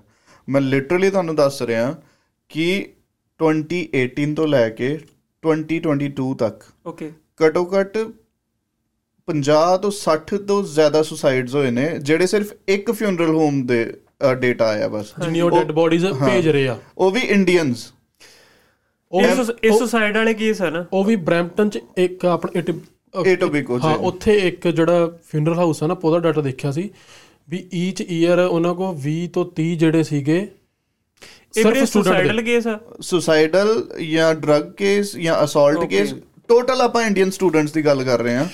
ਹਰ ਸਾਲ ਘਟੋ ਘਟ 20 ਤੋਂ 30 ਬੱਚੇ ਮਰ ਰਹੇ ਨੇ। ਹੁਣ ਵੀਰੇ ਨਾ ਇਹਦੇ ਵਿੱਚ ਮੈਂ ਤੁਹਾਨੂੰ ਹੋਰ ਐਡ ਕਰ ਦਿੰਦਾ ਨਾ ਮੈਂ PTC ਪੰਜਾਬੀ ਕੈਨੇਡਾ ਵਾਲਾ ਜਿਹੜਾ YouTube ਦਾ ਚੈਨਲ ਆ ਨਾ ਉੱਤੇ ਮੈਂ ਇੱਕ ਵੀਡੀਓ ਦੇਖੀ ਸੀਗੀ Surrey the. Surrey Gurdwara Sahib I think Gurdwara Dukh Niwaran Sahib ਆ ਉੱਥੇ। ਉੱਥੇ ਦੇ ਜਿਹੜੇ ਸਿੰਘ ਸਾਹਿਬ ਨੇ ਨਾ ਉਹ ਕਹਿੰਦੇ ਕਿ ਇੱਥੇ ਉਹਨਾਂ ਨੇ ਐਕਚੁਅਲ ਡਾਟਾ ਦੱਸਿਆ ਸੀਗਾ। ਸਿੰਘ ਸਾਹਿਬ ਨੇ ਤਾਂ ਆਬਵੀਅਸਲੀ ਸੱਚ ਬੋਲਣਗੇ ਉਹ।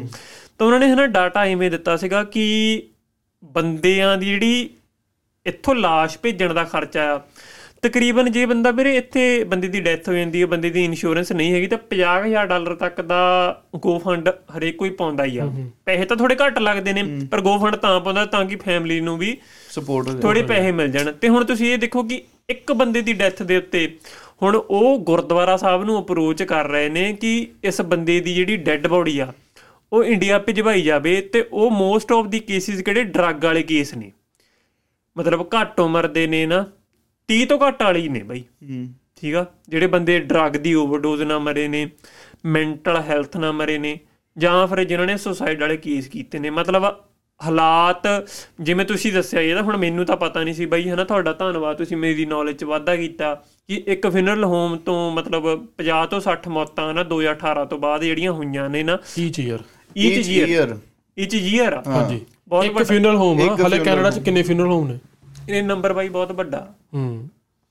ਬਹੁਤ ਵੱਡਾ ਹੈ ਇੱਕ ਆਈ ਡੋਨਟ ਨੋ ਕੀ ਸੋਚ ਰਹੀ ਹੈ ਸਾਡੀ ਯੂਥ ਜਾਂ ਕੀ ਕਰ ਰਹੇ ਨੇ ਮਤਲਬ ਤੁਸੀਂ ਇੱਕ ਠੀਕ ਹੈ ਮੈਂਟਲ ਹੈਲਥ ਸਾਰੇ ਆਪਾਂ ਸਾਰੇ ਫੇਸ ਕਰਨੇ ਆ ਕਿਤੇ ਨਾ ਕਿਤੇ ਉਹ ਪੁਆਇੰਟ ਤੇ ਆ ਕੇ। ਕਿ ਸਾਨੂੰ ਜੌਬ ਨਹੀਂ ਮਿਲ ਰਹੀ ਹੈਗੀ ਆ ਮਹਿੰਗਾਈ ਬਹੁਤ ਜ਼ਿਆਦਾ ਹੋ ਗਈ ਘਰੋਂ ਪ੍ਰੈਸ਼ਰ ਆ ਰਿਹਾ ਕਿ ਯਾਰ ਫੀਸ ਉਤਾਰਨੀ ਹੈ ਪੈਸੇ ਭੇਜੋ ਲੋਨ ਕਰਨਾ ਹੈ ਸਭ ਕੁਝ ਮੰਨ ਲਿਆ ਯਾਰ। ਹਾਂਜੀ।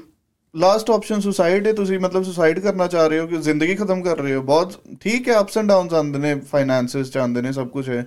ਬਟ ਇਹਦੇ ਲਈ ਕੀ ਆਪਾਂ ਕਰ ਸਕਦੇ ਹਾਂ ਜਾਂ ਕਿੰਨੀ ਕੀ ਆਪਾਂ ਅਵੇਅਰਨੈਸ ਕਰ ਰਹੀਏ ਕਿਉਂਕਿ ਹਰ ਦਿਨ ਮਤਲਬ ਤੁਸੀਂ ਇੰਸਟਾਗ੍ਰam ਖੋਲੋ ਫੇਸਬੁੱਕ ਖੋਲੋ ਇੱਕ ਨਾ ਇੱਕ ਨਵਾਂ ਸੁਸਾਈਡ ਕੇਸ ਸਾਹਮਣੇ ਆ ਰਿਹਾ ਹੈ। ਕੋਈ ਨਾਇਗਰਾ ਫਾਲ ਜਾ ਕੇ ਮਰ ਰਿਹਾ ਹੈ, ਕੋਈ ਸੁਸਾਈਡ ਕਰ ਰਿਹਾ ਹੈ, ਕੋਈ ਕਿਤੋਂ ਛਾਲ ਮਾਰ ਰਿਹਾ ਹੈ, ਕੋਈ ਅਸੌਲਟ ਹੋ ਰਿਹਾ ਹੈ, ਕੋਈ ਕੁਝ ਖਾ ਕੇ ਮਰ ਰਿਹਾ ਹੈ, ਮਤਲਬ ਫੇਰ ਤਾਂ ਇੱਥੇ ਸਟੂਡੈਂਟ ਸੇਫ ਹੀ ਨਹੀਂ ਹੈ ਬਿਲਕੁਲ ਬਾਈ ਸਿਸਟਮ ਦਾ ਤਾਂ ਨਾ ਬੜਾ ਪ੍ਰੋਬਲਮ ਆਈ ਪਈ ਆ। ਹੁਣ ਆ ਪਿੱਛੇ ਥੋੜੇ ਦਿਨ ਪਹਿਲਾਂ ਇੱਕ ਬਾਈ ਉਬਰ ਈਟਸ ਕਰ ਰਿਹਾ ਸੀਗਾ ਫੂਡ ਡਿਲੀਵਰੀ ਦਾ ਕੰਮ ਕਰ ਰਿਹਾ ਸੀਗਾ।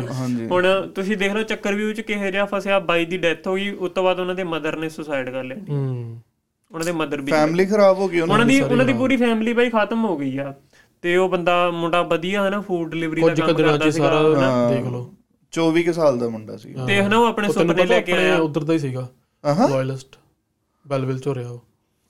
ਤੇ ਬਾਈ ਆਪਣੇ ਸੁਪਨੇ ਲੈ ਕੇ ਆਇਆ ਤੇ ਉਸ ਤੋਂ ਬਾਅਦ ਫਿਰ ਇੱਥੇ ਇਹ ਪ੍ਰੋਬਲਮ ਆ ਗਈ ਤੇ ਨਾ ਬਾਈ ਮੈਂ ਤਾਂ ਮੈਂ ਸੱਚ ਮੈਂ ਚਲੋ ਅੱਜ ਕੈਮਰੇ ਤੇ ਦੱਸ ਹੀ ਦਿੰਨਾ ਨਾ। ਮੈਂ ਮੈਂ ਥੋੜਾ ਇਮੋਸ਼ਨਲ ਟਾਈਪ ਦਾ ਪਰਸਨ ਆ ਮੈਂ ਵੀਰੇ ਇਹੋ ਜਿਹੇ ਕੇਸਾਂ ਨੂੰ ਲੈ ਕੇ ਮੈਂ ਇਕੱਲਾ ਬਹਿ ਕੇ ਬਾਈ ਬਹੁਤ ਵਾਰੀ ਰੋਇਆ ਵੀ।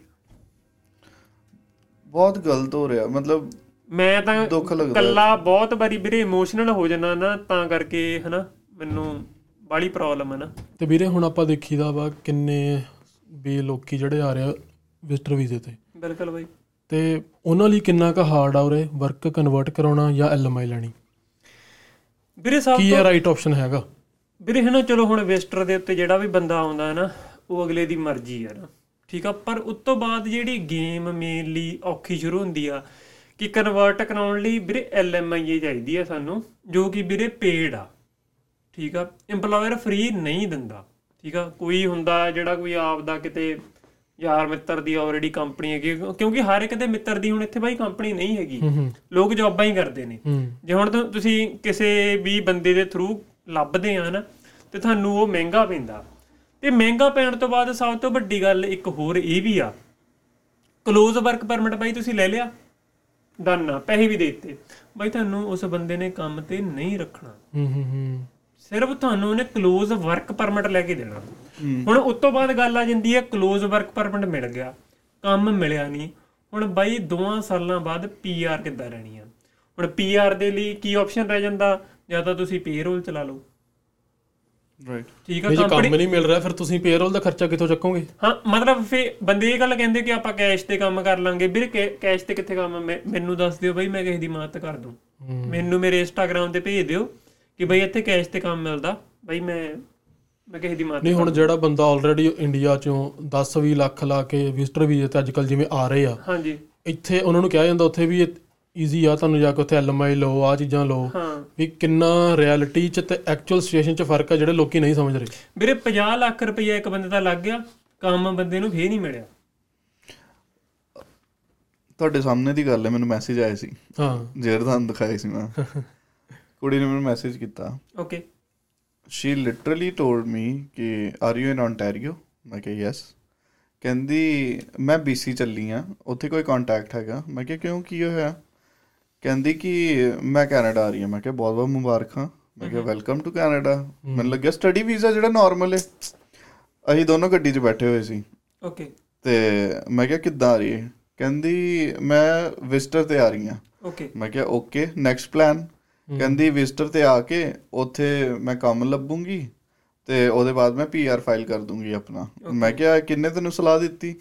ਕਹਿੰਦੀ ਸਾਰੇ ਮੇਰੇ ਏਜੰਟ ਕਰ ਲੈਣਗੇ ਤੇ ਮੈਂ ਕਿਹਾ ਰਹਿਣਾ ਖਾਣਾ ਪੀਣਾ ਕਿੱਥੇ? ਸਾਰਾ ਏਜੰਟ ਦੇਖ ਰਹੇ ਨੇ। ਓਕੇ ਤੇ ਆਈ ਡੋਨਟ ਨੋ ਕਿੰਨੇ ਪੈਸੇ ਉਹਨਾਂ ਨੇ ਲਏ ਕੀ ਕੀਤਾ। ਬਟ ਅਸੀਂ ਇੱਥੇ ਰਹਿ ਰਹੇ ਹਾਂ ਸਾਨੂੰ ਇਹ ਚੀਜ਼ਾਂ ਸਮਝ ਆ ਰਹੀਆਂ ਨੇ ਕਿ this is just a scam ਜਿਹੜਾ ਲੋਕੀ ਕਰ ਰਹੇ ਨੇ। ਔਰ ਆਪਣੀ ਜ਼ਿੰਦਗੀ ਬਰਬਾਦ ਕਰ ਰਹੇ ਨੇ ਇਹ ਚੀਜ਼ਾਂ ਨੂੰ ਕਰਕੇ। ਤੁਸੀਂ ਦੇਖ ਲਓ ਵੀਰੇ ਹਨਾ ਹੁਣ ਸਾਡੇ ਆਪਾਂ ਮਿਡਲ ਮਿਡਲ ਜੇ ਪਰਿਵਾਰਾਂ ਚੋਂ ਆ, ਸਾਡੇ ਘਰ ਸਾਡੇ ਘਰਦਿਆਂ ਤੋਂ ਕਿੰਨਾ ਕੁ ਪੈਸਾ ਆ। ਠੀਕ ਆ ਜਿੱਦਣ ਬਈ ਮੈਂ ਇੱਥੇ ਨੂੰ ਆਇਆ ਸੀਗਾ ਨਾ ਮੈਨੂੰ ਲਾਸਟ ਟਾਈਮ ਜਦੋਂ ਮੈਂ 에어ਪੋਰਟ ਦਿੱਲੀ ਤੋਂ ਉੜਿਆ ਮੇਰੇ ਬਾਪੂ ਨੇ ਮੈਨੂੰ ਨਾ ਜਮਾ ਗਾਲ ਨਾਲ ਲਾ- ਕੇ ਇੱਕ ਗੱਲ ਕਹੀ ਸੀਗੀ ਕਿ ਕਾਕਾ ਜਿੰਨੇ ਪੈਸੇ ਮੈਂ ਤੇਰੇ ਤੇ ਲਾਤੇ ਆ ਇਹ ਤੇਰੇ ਹੀ ਆ ਠੀਕ ਆ? ਤੇ ਐਟ ਦੀ ਐਂਡ ਜਿਹੜੇ ਪੈਸੇ ਮੇਰੇ ਖਾਤੇ 'ਚ ਬਚ ਜਾਣਗੇ ਜਿੱਦਣ ਮੈਂ ਮਰ ਜਾਊਂਗਾ ਨਾ ਹੈਗੇ ਉਹ ਵੀ ਤੇਰੇ ਹੀ ਆ। ਇਹ ਹੁਣ ਤੇਰੇ ਹੱਥ ਆ ਸਾਂਭਣੇ ਆ ਕਿ ਤੂੰ ਗਵਾਉਣੇ ਆ? ਹਿਸਾਬ ਨਾਲ ਚੱਲੀ। ਠੀਕ ਆ? ਹੁਣ ਬਾਈ ਸਾਰੀ ਉਮਰ ਦੀ ਪੂੰਜੀ ਤੁਸੀਂ ਇੱਕ ਵਿਜ਼ਟਰ ਵੀਏ ਤੇ ਲਾਤੀ। ਲਾਉਣ ਤੋਂ ਬਾਅਦ ਤੁਸੀਂ ਇੱਥੇ ਵਰਕ ਪਰਮਿਟ ਦੇ ਉੱਤੇ ਕਲੋਜ਼ ਵਰਕ ਪਰਮਿਟ ਵੀ ਲੈ ਲਿਆ। ਬਈ ਕੰਮ ਹੈ ਨਹੀਂ। ਐਮਪਲਾਇਰ ਨੇ ਤੁਹਾਨੂੰ ਕੰਮ ਨਹੀਂ ਦੇਣਾ ਬਾਈ ਚਾਹੇ ਤੁਸੀਂ ਨੱਕ ਉਹਦੇ ਪੈਰ ਤੇ ਨੱਕ ਰਗੜ ਰਹੇ ਹੋ। ਕਿਉਂਕਿ ਤੁਸੀਂ ਮੈਨੂੰ ਇੱਕ ਗੱਲ ਦੱਸੋ ਜਿਸ ਬੰਦੇ ਨੂੰ ਬਾਈ ਬੰਦਾ ਚਾਹੀਦਾ ਫੋਰ ਐਗਜ਼ਾਮਪਲ ਠੀਕ ਆ? ਕੈਨੇਡਾ ਦੇ ਬੰਦਿਆਂ ਦਾ ਕਾਲ ਜਿਹੜਾ ਉਹ ਬਾਹਰਲੇ ਆਊਟਸਾਈਡਰ ਨੂੰ ਐਲਐਮਆਈ ਦੇ ਕੇ ਜਾਂ ਆਊਟਸਾਈਡਰ ਨੂੰ ਇੱਕ ਇੱਕ ਵਿਜ਼ਟਰ ਬੰਦੇ ਨੂੰ ਐਲਐਮਆਈ ਦੇਊਗਾ? 1000 ਡਾਲਰ ਦੀ ਐਪਲੀਕੇਸ਼ਨ ਹੈ। ਐਲਐਮਆਈ ਦੀ ਇਹੀ ਹੈ। 1000 ਡਾਲਰ ਫੀਸ ਹੈ ਜਿਹੜੀ ਪੀਆਰ ਪਲੱਸ ਵਰਕ ਪਰਮਿਟ ਦੀ ਕਰ ਰਹੇ ਹੋ। ਅਦਰਵਾਈਜ਼ ਜਿਹੜਾ ਪੀਆਰ ਹੈ ਉਹਦੀ ਆਈ ਥਿੰਕ ਕੋਈ ਫੀਸ ਨਹੀਂ ਹੈ ਸ਼ਾਇਦ ਜਾਂ ਆਈ ਡੋਨਟ ਨੋ ਹੋਗੀ 2 300 ਜਾਂ ਜਿੰਨੀ ਵੀ ਹੋਏਗੀ। 40 40000 ਦੀ ਐਲਐਮਆਈ ਵੇਚ ਰਹੇ ਨੇ। ਤੇ ਤਾਂ ਵੀ ਉਹਨਾਂ ਦਾ ਕੋਈ ਪਤਾ ਤੁਸੀਂ ਨਹੀਂ ਜੇ ਕਹਿ ਰਹੇ ਹੋ ਅਸੀਂ ਜਾ ਕੇ ਉੱਥੇ 40000 ਕਮਾ ਲਾਂਗੇ। ਹਾਂ। ਪੋਸੀਬਲ ਐਟ ਨਹੀਂ ਆਲ ਨਹੀਂ ਮੈਂ ਤਾਂ ਕਹਿਣਾ ਬਈ ਮੈਂ ਤੁਹਾਡੇ ਕੈਮਰੇ ਤੇ ਕਹਿਣਾ ਜੇ ਕੈਸ਼ ਦੇ ਉੱਤੇ ਕਿਤੇ ਕੰਮ ਹੈਗਾ ਨਾ ਬਈ ਜੇ ਤੁਸੀਂ ਲੱਗਦਾ ਕਿ ਤੁਸੀਂ ਕੈਸ਼ ਤੇ ਕੰਮ ਕਰਕੇ ਪੇਰੋਲ ਚਲਾ ਲਓਗੇ ਬਈ ਮੇਰੇ ਇੰਸਟਾ ਤੇ ਮੈਸੇਜ ਕਰ ਦਿਓ ਮੈਂ ਕਿਸੇ ਸਟੂਡੈਂਟ ਦੀ ਮਦਦ ਕਰ ਦੂੰ ਬਈ ਵੀਰੇ ਕਿੰਨੇ ਦੇ ਦੇਣਗੇ ਕੈਸ਼ ਤੇ? 8 ਡਾਲਰ? 9 ਡਾਲਰ ਵੱਧ ਤੋਂ ਵੱਧ 12 ਬਈ ਡਾਲਰ ਦੇਣਗੇ। 20 20 ਡਾਲਰ ਕੈਸ਼ ਤੇ ਕੰਮ ਕਰਕੇ ਤੁਸੀਂ 40000 ਡਾਲਰ ਇਕੱਠਾ ਕਰ ਲਓਗੇ। ਕਿੰਨੇ ਸਾਲਾਂ 'ਚ ਇਕੱਠਾ ਕਰੋਗੇ ਬਈ? 40000 ਕੀ ਕਹਿਣਾ ਚਾਹੋਗੇ ਇਹੋ ਜੀ ਮਤਲਬ ਮਜਬੂਰੀ ਦਾ ਫਾਇਦਾ ਉਠਾ ਰਹੇ ਨੇ ਲਿਟਰਲੀ ਕਿ ਜਿਨ੍ਹਾਂ ਕੋ ਕੋਈ ਆਪਸ਼ਨਸ ਨਹੀਂ ਮੈਂ ਤੁਹਾਨੂੰ ਦੱਸਦਾ ਬਈ 18 18 ਸਾਲ ਦੇ ਮੁੰਡੇ ਜਿਨ੍ਹਾਂ ਦੇ ਮੂੰਹ ਤੇ ਦਾੜੀ ਨਹੀਂ ਆਈ ਬਈ ਪੰਜਾਬ ਬੈਠੇ ਮੈਨੂੰ ਮੈਸੇਜ ਕਰੀ ਜਾਂਦੇ ਆ ਬਈ ਵਰਕ ਪਰਮਿਟ ਲਵਾ ਦੂੰਗੇ। ਬਈ ਕੋਈ EMPLOYER ਹੈਗਾ? ਠੀਕ ਆ? ਬਈ ਬੇਨਤੀ ਆ ਕੋਈ ਆਪਦਾ ਕੋਈ ਡਿਪਲੋਮਾ ਕਰ ਲਓ। ਡਿਪਲੋਮਾ ਨਹੀਂ ਕਰਨਾ ਪੰਜਾਬ ਕਿਸੇ ਇੰਡੀਆ ਪੰਜਾਬੋਂ ਬਾਹਰ ਨਿਕਲ ਕੇ ਕਿਸੇ EMPLOYER ਨਾਲ ਲਾ ਕੇ ਕੋਈ ਹੱਥੀ ਕੰਮ ਸਿੱਖ ਲਓ ਬਈ। ਠੀਕ ਆ? ਥੋੜਾ ਬਹੁਤਾ ਗਰੋ ਅਪ ਕਰ ਜਾਓ। ਕੱਲ ਨੂੰ ਤੁਹਾਡੇ ਹੱਥ 'ਚ ਹੁਨਰ ਹੋਊਗਾ। ਇੱਥੇ ਤੁਸੀਂ ਸਟੈਂਡ ਨਾਲ ਤੁਸੀਂ EMPLOYER ਨੂੰ ਕਹਿ ਤਾਂ ਸਕੋਗੇ ਕਿ ਬਾਈ ਮੇਰੇ ਹੱਥ 'ਚ ਹੁਨਰ ਮੈਨੂੰ ਕੰਮ ਦੇ। ਮੰਨ ਲਓ ਤੁਸੀਂ ਵਿਜ਼ਟਰ ਤੇ ਵੀ ਆ ਗਏ ਬਾਈ। ਤੁਹਾਡੇ ਹੱਥ 'ਚ ਕੁਝ ਨਹੀਂ ਹੈਗਾ। ਤੇ ਅਗਲਾ ਤੁਹਾਨੂੰ ਦੱਸੋ ਕੀ ਕਹੂਗਾ ਬਾਈ? ਆਬਵੀਅਸਲੀ ਉਹਦਾ ਪੈਸੇ ਚਾਰ ਲੱਗਦਾ ਆ ਸਾਰਾ ਇੱਕ ਸਿਸਟਮ ਹੀ ਬਣ ਗਿਆ ਜਿਵੇਂ ਹੁਣ ਕਈ ਵਿਜ਼ਟਰ ਤੇ ਆਉਂਦੇ ਆ। ਇਦਾਂ ਦੇ ਵੀ ਹੈਗੇ ਜਿਹੜੇ 6-7 ਡਾਲਰ ਤੇ ਵੀ ਕਰੀ ਜਾਂਦੇ ਉਹਨਾਂ ਦਾ ਫਾਇਦਾ ਚੱਕਿਆ ਜਾਂਦਾ। ਮੇਰੀ 6-7 ਡਾਲਰ ਦੀ ਗੱਲ ਵੀ ਸੁਣ ਲਓ 6-7 ਡਾਲਰ ਦੇ ਉੱਤੇ ਮੰਨ ਲਓ ਕੋਈ ਬੰਦਾ ਕੰਮ ਕਰਦਾ ਬਈ ਲੋਕਾਂ ਦੇ ਪੈਸੇ ਤੱਕ ਵੀ ਮਰਦੇ ਦੇਖੇ ਆ। ਪਹਿਲੀ ਗੱਲ 6-7 ਡਾਲਰ ਉੱਤੋਂ ਉਹ ਪੈਸੇ ਵੀ ਨਹੀਂ ਦਿੱਤੇ। ਇੱਕ ਤਾਂ ਅੰਡਰਪੇਡ ਐਂਡ ਇੱਕ ਤਾਂ ਪੇਮੈਂਟ ਹੀ ਭੁੱਲ ਜਾਓ ਕਿ ਤੁਹਾਨੂੰ ਪੇ ਵੀ ਕਰਨਗੇ। ਹੁਣ ਤੁਸੀਂ ਇਹ ਹਿਸਾਬ ਲਾ ਲਓ ਵੀਰੇ ਚੱਕਰ ਵੀ ਹੋਊਗਾ।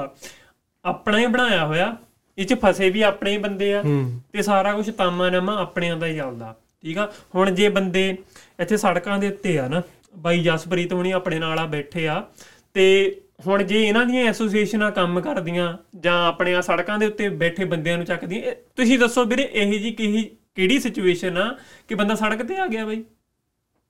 ਐਡਾ ਵੀ ਕਿਹੜਾ ਕਾਲ ਆ ਗਿਆ ਕਿ ਮਤਲਬ 500 ਡਾਲਰ ਰੈਂਟ ਹੈ ਨਹੀਂ ਉਤੋਂ ਮਹੀਨੇ ਦਾ? 2-300 ਡਾਲਰ ਗਰੋਸਰੀ ਨੇ ਦੋ ਚੀਜ਼ਾਂ। ਜੇ ਬੰਦਾ ਮੰਨ ਲਓ ਸਿਮ ਵੀ ਨਹੀਂ ਲੈਂਦਾ 50 ਡਾਲਰਾਂ ਦੀ ਬਿਨਾ ਬਿਨਾ ਫੋਨ ਤੋਂ ਰਹੀ ਜਾਂਦਾ। ਹਜ਼ਾਰ ਮਤਲਬ 7-800 ਡਾਲਰ ਵੀ ਹੈ ਨਹੀਂ ਕਿ ਉਹ ਬੰਦਾ ਏਡੀ ਭੈੜੀ ਸਿਚੁਏਸ਼ਨ ਦੇ ਵਿੱਚ ਆ ਗਿਆ ਕਿ ਬੰਦਾ ਜਮਾ ਸੜਕ ਦੇ ਉੱਤੇ ਬੈਠਾ ਆਪਦਾ ਬੋਰੀਆ ਬਿਸਤਰਾ ਲੈ ਕੇ। ਈਵਨ ਮੈਂ ਆਪਣਾ ਮਾਲਟਨ ਗੁਰੂ ਘਰ ਇੱਕ ਦਿਨ ਮੱਥਾ ਟੇਕਣ ਗਿਆ। ਇੱਕ ਬਜ਼ੁਰਗ ਆਪਣੇ ਟੈਚੀ ਸਮੇਤ ਉੱਥੇ ਬੈਠੇ ਆ ਤੇ ਉੱਥੇ ਪ੍ਰਸ਼ਾਦਾ ਮੈਂ ਆਪਣੇ ਆਪ ਨੂੰ ਬਾਈ ਲਿਟਰਲੀ ਕੰਟਰੋਲ ਕੀਤਾ ਆਪਣੇ ਮਨ ਨੂੰ। ਮੇਰੀਆਂ ਅੱਖਾਂ 'ਚੋਂ ਬਾਈ ਉਸ ਬਜ਼ੁਰਗ ਦਾ ਚਿਹਰਾ ਦੇਖ ਕੇ ਮੇਰੀਆਂ ਅੱਖਾਂ 'ਚੋਂ ਬਾਈ ਹੰਝੂ ਨਿਕਲੇ ਹੋਣੇ ਸੀ। ਮੈਂ ਕਿਸੇ ਤਰ੍ਹਾਂ ਕੰਟਰੋਲ ਕਰਕੇ ਉੱਥੋਂ ਉੱਠ ਕੇ ਮੈਂ ਨਿਕਲਿਆ ਬਾਈ। ਮੈਨੂੰ ਕਾਹਲ ਪੈਣ ਲੱਗ ਪਈ ਬਾਈ ਮੈਂ ਇੱਥੋਂ ਚੱਲ ਜਾਵਾਂ।